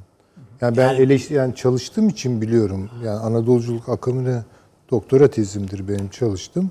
Mesela açık söylenmese bir Rumeli şeyi var. Yani Anadolu'yu bozan bir Rumeli. Evet öyle. Tamam mı? İşte demin onun için dedim Hah, hocam bu işte bu suyun öte, öte tarafı diye. tarafı bu Selanik meselesinin işte Evet. bilmem ne burkalanması hikayeleri falan. E, ama bakıyorsunuz Rumeli e, kökenliler de Anadolu'ya böyle biraz küçümser nazarla bakıyorlar yani. Şimdi Yahya Kemal demedi mi? Vallahi Ankara'nın en çok İstanbul'a dönmesini seviyorum. Yani Evet. şimdi bu işte mesela bunlar şey ayrımlar. Bunlar doğru ayrımlar değil. Yani bu çünkü bunu biz yapıyorsak yanlış yapıyoruz. Yunanlılar zaten haydi haydi yapıyorlar. Diğer Balkan milletleri filan tamamen bu suni ayrım üzerine gelişiyor. Varlık sebepleri bu oluyor. Zulmeden Asya işlerinden gelen bir Türkler var. 600 sene bunlara etmediğini bırakmamış. Oh nihayet kurtulmuşlar. Öyle mi? Yani biz mesela sonradan pek fazla şey yapmıyoruz ama se, yani sevmeyiz esasında ama Balkanların gördüğü en büyük vali Mithat Paşa. Böyle Yani bir tabii yer. canım ya. Tuna valisi. Tuna valisi yani. Ama yani sonra adamın adamın kendi iktidar hevesi. Ama başka yani vali olarak çok üst düzey bir valiydi, yöneticiydi. Bağdat vali. Ee, o hep hep tabii tabii tabii. Ama işte böyle siyasette biraz Şeyler oluyor. ama yani Hocam siyasette de önemli yani olduğu noktalar Ahmet var. Cevdet Paşa, Mithat Paşa bunlar hepsi aynı coğrafyada Tabii, doğmuş tabii, adamlar. tabii, tabii. Yani durup dururken olmuyor Tabii bunlar. ki, tabii ki. Tabii ki. Peki. Şöyle yapalım. Üçüncü bölümde Ayasofya. İşte belki bu bağlamda konuşmakta Şurası. fayda var. Yani hepsinin üstüne oturuyor bence. Ayasofya aslında bayağı bir şeyin üzerine oturuyor. Tabii. Bunlar da dahil. Dönüşte Ayasofya'da birlikteyiz efendim. Bir dakika reklam arası. Haberin sosyal medyası gzt.com sizi çok farklı bir okuyucu deneyimine davet ediyor. Merak ettiğiniz sorular yanıt buluyor, henüz duymadığınız şaşırtıcı konularsa karşınıza geliyor. Yorumlarınıza editörler cevap veriyor, arkadaşlarınızla paylaşmak isteyeceğiniz eğlenceli içerikler hazırlanıyor. Sizler için kamera karşısına geçiliyor ve olaylar sıkmadan ve anlaşılır şekilde anlatılıyor. Özel infografikler, videoların yanı sıra burada sayamayacağımız sayıda farklı dergiler. Şimdi telefon ekranınızı daha da anlamlandırmak için sizi davet ediyoruz. GZT uygulamasına iOS ve Android marketlerden kolaylıkla erişebilir, pişman olmazsınız. Mutlaka indirin. Reklam arası sona erdi. Efendim Ayasofya ile devam edeceğiz. Yarın o gün öyle söyleyelim. Ama bitirdiğimiz konudan hareketle belki Taşan Hoca da bir şeyler söylemek ister diye ben düşünüyorum. Ee, Taşan Hoca'yı görebiliyor muyuz arkadaşlar? Ha. İster misiniz Taşans Hocam? Biraz kapattık gibi olduk konuyu ama işte e, biliyorsunuz Ya Süleyman Hoca... kısacık, kısacık ben de Lütfen. bir eklemede bulunmak isterim. Şöyle yapalım madem. Siz hem ondan başlayın, Ayasofya ile de devam edin. Buraya dönelim sonra. İstanbul'a dönelim. Peki, peki, peki. Ee, şöyle e, Nedret Bey, şimdi bizim e, yani Osmanlı tarihine bakarken pek atladığımız hususlardandır bu Yunan bağımsızlığı mevzu. Biz biliyorsunuz Yunan ayaklanması deriz. E, Yunanlar Yunan bağımsızlık savaşı der. E, Ben her zaman inanırım yani milliyetçilik e, insanlık tarihinde özellikle 19. yüzyılda bir hümanizmayla beraber gelişir. Yani bir evrensellik düşüncesi, insana olan saygıyla beraber ee, ve belirli bir e, onun motivasyonu da vardı işte Fransız devrimiyle başlatılır ama yani öncesinde de var olan e, bir e, millet algısının e, ilerlemesidir. Şimdi bizim coğrafyaya baktığınızda Osmanlı coğrafyasına baktığınızda bu milliyetçilik kavramının batılı, e, batı merkezli sosyal bilimler tarafından çok iyi analiz edilemediğini tespit edebilirsiniz. Yani şöyle söyleyeyim mesela e, bir ara çok meşhurdu Türkiye'de böyle bu e, post yapısalcı yükselişin olduğu dönemde işte Benedict Anderson Hayali Cemaatler kitabı e, lisans derslerinde okutulur talebelere. İşte Vietnam'daki bilmem ne milli kimliğini örnek alıp Türkiye'yi anlamaya çalışırsınız. Olmaz o iş. Yani burada çünkü tarih bilmeden, buradaki yapıları bilmeden e, bu tarz batıdan ithal kavramlar tutmaz. Şimdi Yunanistan Türkler mevzusuna geldiğinizde bu iyice e, çetrefil bir konudur. Şimdi Rigas Valestinis diye birisi vardır. Bu e, Yunan milliyetçi düşüncesinin kurucusu kabul edilir. Rigas Valestinis'in temel talebi şudur. Diyor ki e, Osmanlı İmparatorluğu diyor bir Türk-Rum İmparatorluğudur. Yani daha doğrusu Grekçesi de Türk-Roma İmparatorluğu'dur diyor. Roma'nın temsilcisi olan e, bir imparatorluktur. Biz diyor eski Roma Grekleriyiz. Onlar da Türkler. Yani diyor aramızdaki denge bozuldu diyor. Gözünüzü seveyim. Türklerin ve Yunanların imparatorluğu olmaya devam etsin. Bakın milliyetçiliğin kurucusunun talebi bile bağımsızlık değil orada. Bu ilginç bir noktadır yani Valestinis'in o talebi. Daha sonra gelen Yunan milliyetçi taleplerine baktığınızda mesela hani Mora Yarımadası'nda başladı doğrudur ama e, ilk milliyetçi akademi biliyorsunuz Ayvalık'tadır. Yani e, o da Patrikhane'ye karşıdır. Seküler Yunanların e, Rum Ortodoks Kilisesi'ne karşı ayaklanmasıdır aslında Yunan bağımsızlığı. Çünkü Rum Ortodoks Kilisesi padişaha sadakati çerçevesinde diyor ki ya ne yapıyorsunuz Yunan milliyetçiliği olursa e, benim tebaam olan Bulgarlar, Sırplar da milliyetçilik yapar. Biz tebaamızı kaybederiz. Yani kilise bölünür. Bakın bu dolayısıyla Yunan ayaklanmasını Türklere karşı bir ayaklanmadan ziyade Patria'ya karşı bir ayaklanma olarak okumak gerekir ki orada da Gellner'ın, Ernest Gellner'ın çok güzel bir e, klasifikasyonu vardır. O Avrupa'da der milliyetçilikler Latince'ye karşı yerel dillerin savaşıdır. E, Yani Alman Almanca konuşmak ister. E peki Yunan Yunanca konuşulan kilisede neye karşı ayaklanır sorusu önemli sorudur. Birincisi bu. İkincisi şimdi ne olursa olsun bakın Türkler ve Yunanlar bir şekilde e, çok benzer kültürel e, bir dokuya sahiptir. Aynı şekilde Karaman'dan giden Hristiyan Türkler, Karamanlılar o dönemki Yunanistan nüfusunun %30'unu oluşturdular. Yani bir etnik bağ da vardır. Ee, ve bugüne baktığınızda da Süleyman Hoca çok güzel anlattı. Yani o depremde yaşanan işte yakınlaşma vesaire. Bütün bunlar aslında bu iki ülkenin gayet de iyi anlaşabileceğini.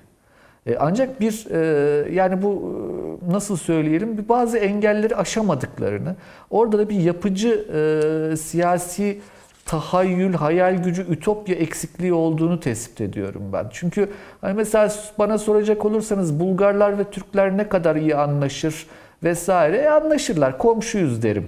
Ama Yunanlar ve Türkler dediğinizde anlaşamamalarına şaşıyorum diyorum genelde. Ve orada bakın diğer bir husus yine Yunan bağımsızlığına dair çok çok önemsediğim bir konudur benim. Ee, Fransız devrimi biliyorsunuz 1815 Viyana düzeniyle ezildi. Yani milliyetçilik düşüncesi ezildi 1815'te. Ee, o da şu demekti, imparatorluktur asıl olan dendi. Ancak bunu bozan Ruslar oldu. Yani Yunan ayaklanması da destek verdiler. Kendi imparatorluklarında da benzer ayaklanmaların olacağını öngöremeyerek. Halbuki Avusturya Macaristan orada akıllı davranıyordu gerçekten. Ee, imparatorluk fikriyatını koruma derdindeydi. E, dolayısıyla bu hani Balkan ulusları, ulusçuluğu çok netameli bir konudur. E, ne yazık ki geç ve temelsiz olduğu için de çok agresiftir. Biliyorsunuz bizim imparatorluğun son dönemi ne yazık ki komitacılık denen bir kavramla uğraşarak geçti. Yani gerçekten çok fazla şiddet içeren eylemler yapar. E, Balkan milliyetçi hareketleri. Bugünkü ders kitaplarına bile baktığınızda son derece agresiftir. Ama bunlar aşılabilir. Nasıl aşılır diyecek olursanız ekonomiyi, kültürü, ticareti e, ve e, ve bir şekilde bu değişik e, değişkenliği yani takası açık tutmak e, ve stratejik konuları olabildiğince geriye iterek mümkündür ve stratejik konuların çözülmesinde bu kolaylaştıracaktır. Türk-Yunan ilişkilerindeki temel sorun ise açık, seçik bir tane büyük sorundur. Onun adı da Kıbrıs'tır. Çünkü Kıbrıs konusu ne yazık ki Yunanistan'ın bütün yapıcı düşünce sistematiğini yerle bir etti aslında. Yani oradan e, daha yapıcı bir şey çıkması şu an çok zor ama e, na mümkün değildir. Ya yani umalım ki bir gün daha yapıcı bu iki halkın yan yana gelip bu sorunları aşabileceği bir kültürel doku oluşsun. Çünkü tarihsel bir birliktelik vardır. Dediğim gibi bakın bu bir Roma İmparatorluğuydu. Fatih Sultan Mehmet Han İstanbul'u fethettiğinde kendisine verdiği ünvan Kayseri Rum'dur. Biraz önce Bender Kalesi'nden bahsettim. Mesela onun üstünde de büyük bir kitabe vardır.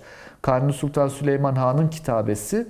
O da çok uzundur biliyorsunuz bizim padişahların titülleri. Yani kendilerine verdikleri isim. İşte iki denizin hakimi, işte e, Hadimül e, Haremüş Şerifeyn vesaire bu devam eder. Anadolu'nun, Asya'nın vesaire ama yine Kaiser'dir. Kaiser olmasının yani Sezar olmasının yani Roma İmparatoru olmasının sebebi meşruiyet kaynağıdır. Ve başka bir şey daha size söyleyeyim. Bizde mesela Aşık Paşazade ilk kez Osmanlı Hanedanı'nın soyunu yazmıştır. Yani soy kütüğünü çıkarmıştır. Fatih Sultan Mehmet Han'ın Karaman Seferi öncesindedir. Ancak o zaman kayı boyu e, kavramı önem kazanmıştır. Çünkü e, Karamanlıların iddiası vardı. Ancak gözünü batıya dikmiş olan Osmanlı İmparatorluğu Kaiserliği hep önemsemiştir. E, oralardaki meşruiyeti anlamında da bunu önemser. Bunu da bir genel ilki olarak şöyle söyleyelim. Türk fütühatı dediğiniz şey işgal değildir. Türk fütühatı dediğiniz şey mesela Büyük Selçuklu İmparatorluğu'na baktığınızda İran'la bir kaynaşmadır. Yani İran kültürünü de temellük etmektir. Özellikle de idari yapısını. Ee, bizim en büyük vezir azamımız o dönemde biliyorsunuz Nizamül Mülk. Nizamül Mülk Acem'dir. Farsça konuşur ama Türk devletine hizmet eder ve Türk kültürünü geliştiren bir insandır Nizamül Mülk. Ee, dolayısıyla böyle bir yapısı vardır Türk fütühatının. Osmanlı Devleti'ne de baktığımızda e, ben şöyle çok lafı uzatmam ama bunu söylemek isterim. Çok şanslı bir insan oldum hep. E, kürsümü ben e, İlber Ortaylı Hoca'dan devraldım. O Halil İnalcık Hoca'dan devralmıştı. O da Fuat Köprülü Hoca'dan devralmıştı. Yani benim büyük büyük büyük dedem Fuat Köprülü Hoca olur o çerçevede. Fuat Köprülü Hoca'nın da en çok tartışılan eseri ee, Bizans müesseselerinin Osmanlı müesseseleri üzerinde tesiri, e, tesiri üzerine adlı bir risalesidir. Bu çok çok değerli bir çalışmadır gerçekten. Ee, Bizans idari yapısıyla Osmanlı idari yapısındaki ilişkileri inceler ve Fuat Hoca orada e, çok da bir ilişki olmadığını iddia eder o dönemin gereği olarak. Ee, ancak hani süreklilikleri de tespit etmiştir. Osmanlı Devleti'ne baktığınızda Orta Asya'dan getirdiği idare kültürünü, medeniyetini İran'la pekiştiren, İslam'la büyüyen ve eninde sonunda kendisine Roma diyen bir imparatorluk olduğunu görüyoruz. Dolayısıyla fütuhat kavramını bir içselleştirme, temellük etme kapasitesi olarak değerlendirmemiz gerekir. Yani bunu e, gidip işgal etmek, bir şeylerin üzerine oturup orayı yok etmek olarak değerlendirmemek gerekir. E, Ayasofya'ya da e, böylece kısaca değinmiş olayım. Ayasofya da bu anlamda önemli bir semboldür. Bu sembol birliğin, bütünlüğün, kardeşliğin sembolüdür. Ee, Ayasofya yani sadece yani Türkler açısından, Osmanlı açısından değil, Ortodoks dünyası açısından da önemli bir semboldür. Yani bugünkü e, işte e, şey yaklaşımın da e, bir şekilde dünyada bugün yükselen e, sembol siyasetinin bir e, sonucu olduğu kanaatindeyim ben. Sembollerin daha öne çıktığı günlerden geçiyor dünya. E, o çerçevede Türkiye'de yani o trendin dışında kalmamıştır. Peki hocam. E, ancak hani Ayasofya dediğimiz şey e, bizim için son derece önemli. E, hani gerçekten e, şöyle söyleyeyim bir daha bunun özellikle altını çizmek istiyorum. İşgal edilmiş bir yer değil, fethedilmiş bir yerdir. Teşekkür Bizim sahiplendiğimiz bizimdir. Onu kimseye ispat etmek mükellefiyetimizde yoktur. Çok teşekkür ediyorum. Evet. Yani e, Taşans Hoca'nın e, son derece istifade ettiğimiz o şey bilgi e, yoğunluğunu Canım onun arasından bilgisinde bir şey yokmuş. İşte mirasın nereden geldiğini anlattı. E tabii canım biliyoruz. Yani Bulgaristan'ın tarihteki ilk büyük hükümdarı Şişman Han. Yani soylarına baktığın vakit hangi kimin ne olduğuna Balkan coğrafyasında da, Kafkas coğrafyasında da yani işte Altın Orda diyoruz yani filan yani Şu sıralar füze ismi oldu ama neyse. Yani Moskova dediğin knezlik Altın Ordu'ya vergi veriyordu yani. Filan. Neyse. Geçelim. Ee, bu tabii e, Taşans Hoca da gayet isabetle vurguladı. Bu Yunan isyanı ve kilise ilişkisini. Tabii bu, burada e, o kilisenin uyanıklığı bir başka bir şeydir. Ama bizim e, iddiatçı zihniyet veyahut da iddiatçıların cehaleti bütün bu şeyi, e, birlikteliği tarumar etmiştir. Yani kiliseleri parçalamakla, yani Yunan İstanbul'a bağlı olmaktansa hepsi kendisi işte müstakil ki- şeyler oldular, kiliseler oldular. Bulgaris, Bulgar kilisesi onun için, işte Roman kilisesi, Ru- Rus kilisesi hepsi ayrı oldular. Gelelim Ayasofya'ya. Şimdi bir yani sürekli olarak bir yapı ve kilise, cami şeyinden söz ediliyor, ediyoruz bazen ister istemez. Oysa bundan ibaret değil olay. Yani İstanbul'un fethi bir caminin ya bir kilisenin camiye tebdilinden ibaret değil. Aslında İstanbul'un fethi bir imparatorluğun devralınması. Yani Bizans İmparatorluğunu devralıyorsun. Temellik ediyoruz. Bunun bunun içerisinde bir parçadır Ayasofya. Bir tek o yok yani. Ve öyle ki İstanbul'daki patrik yani Ortodoks patriği neredeyse e, hoşamediyle karşılayacak Fatih. Yani tebrikle karşılayacak. Bunu da saklamıyor zaten. Söyle, daha öncesinde de yani İstanbul'un fethinden önce de söylüyor zaten. Dolayısıyla bu yadırganacak bir şey değil. İşte önce zaten e, patikhane olarak e, Fatih'in işaret ettiği bir kiliseye yerleşti Patrik. Sonra işte de- devam etti. E, sonuç itibariyle Ayasofya muhteşem bir yapı. O ayrı. Bizim bütün cami mimarimizi etkilemiş bir yapı bir de. Yani biz o zamana kadar Selçuklu mimarisinde, Orta Asya'da biz kubbe yapılanmasını kullanmaz idik. Ayasofya öyle bir ihtişam ortaya çıkardı ki ve biz onu öylesine benimsedik ve daha doruğa taşıdık ki yani işte Sinan'la filan yani Mimar Sinan'la yani biz onu artık bir sanat şeyine çevirdik. Yapısına, dokusuna çevirdik filan. O bakımdan Ayasofya için biz gazeteye yarın Ayasofya nihayet diye manşet attık. Yani o bakımdan e, ama bunu bir şey e, haline yani bir tek Ayasofya'dan ibaret bir şey değil. Bunu fethin bir şeyi impa- yani, Tezahürü. te- evet temsil ettiğimiz neyi temsil ettiğimizin idraki ile Ya. birlikte düşünmek lazım. Peki. Süleyman Hocam. Şimdi benim de aklım o barış kavramı üzerinde. Yani barış bugün çok mana değiştirdi. Kadim dünyada barış düzen fikriyle yani nomosla beraber gider yani. Pax ve nomos. Halbuki bugün barışsız eee, düzenlerde kurabiliyorsunuz. Eee, ve bu iki kavramın biraz arasında mesafe oluşmuş. Bu imperyum fikri, imparatorluk fikriyle kaimdir.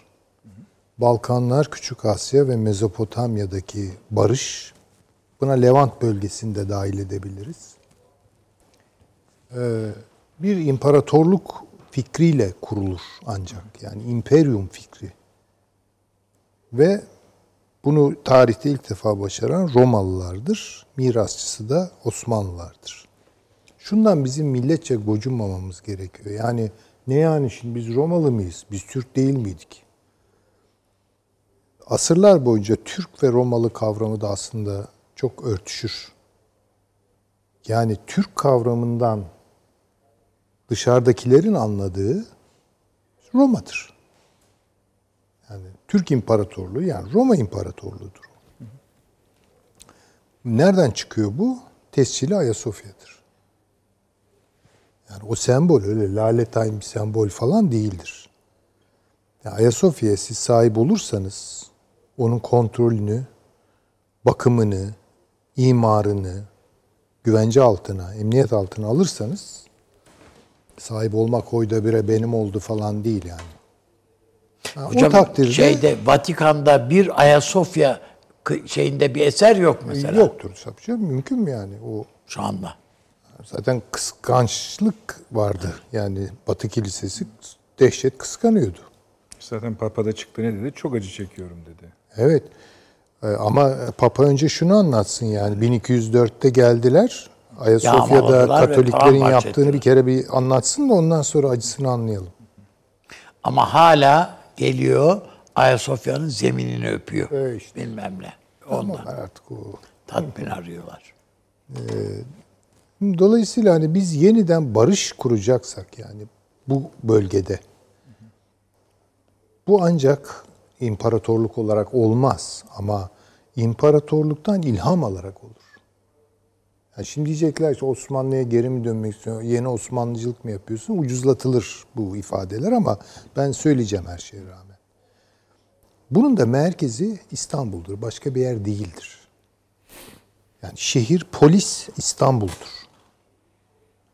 Bu manada biz Türkler de oraya bağlıyız. Yani idari siyasi başkentimiz Ankara olabilir onu bilemem ben.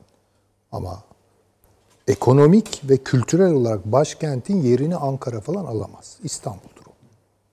Bunu herhalde kimse reddetmeyecek.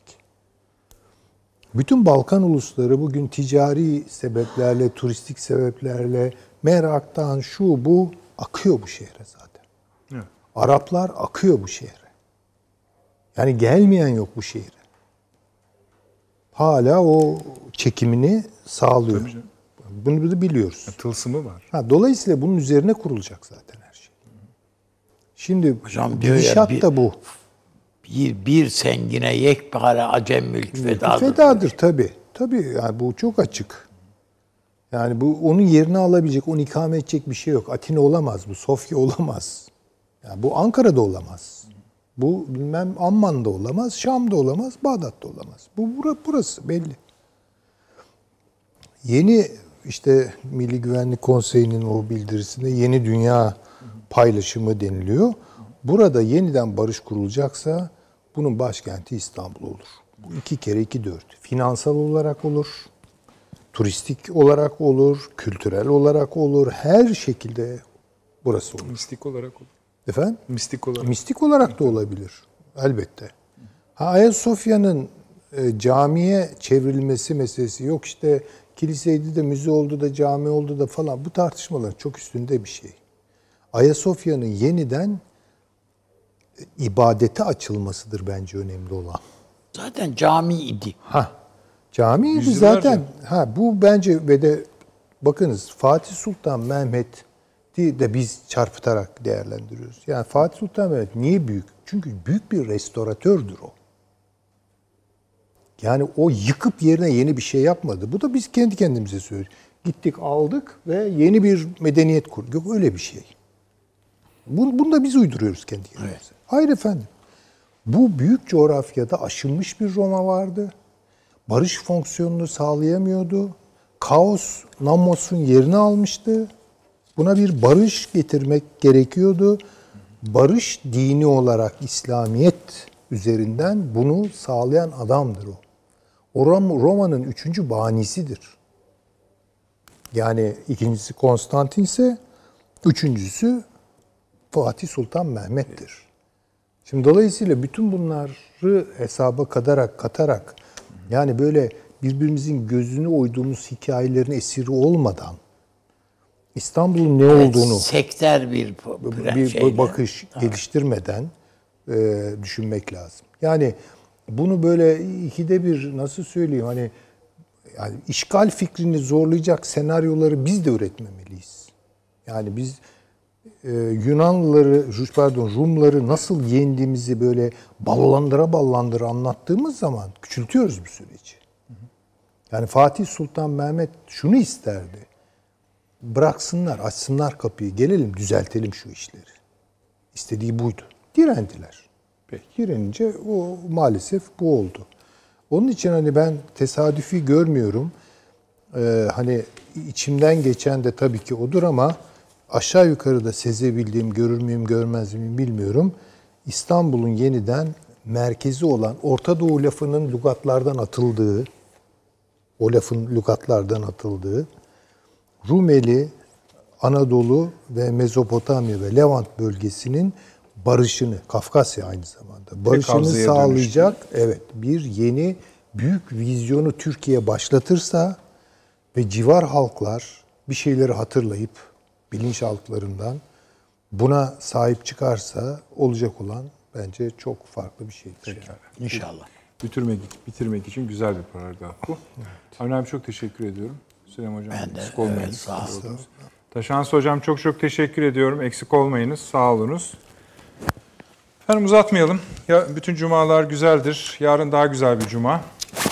Biz de yine salı günü, önümüzdeki salı günü saat 21'de huzurlarınızda olacağız inşallah. İyi geceler diliyorum efendim.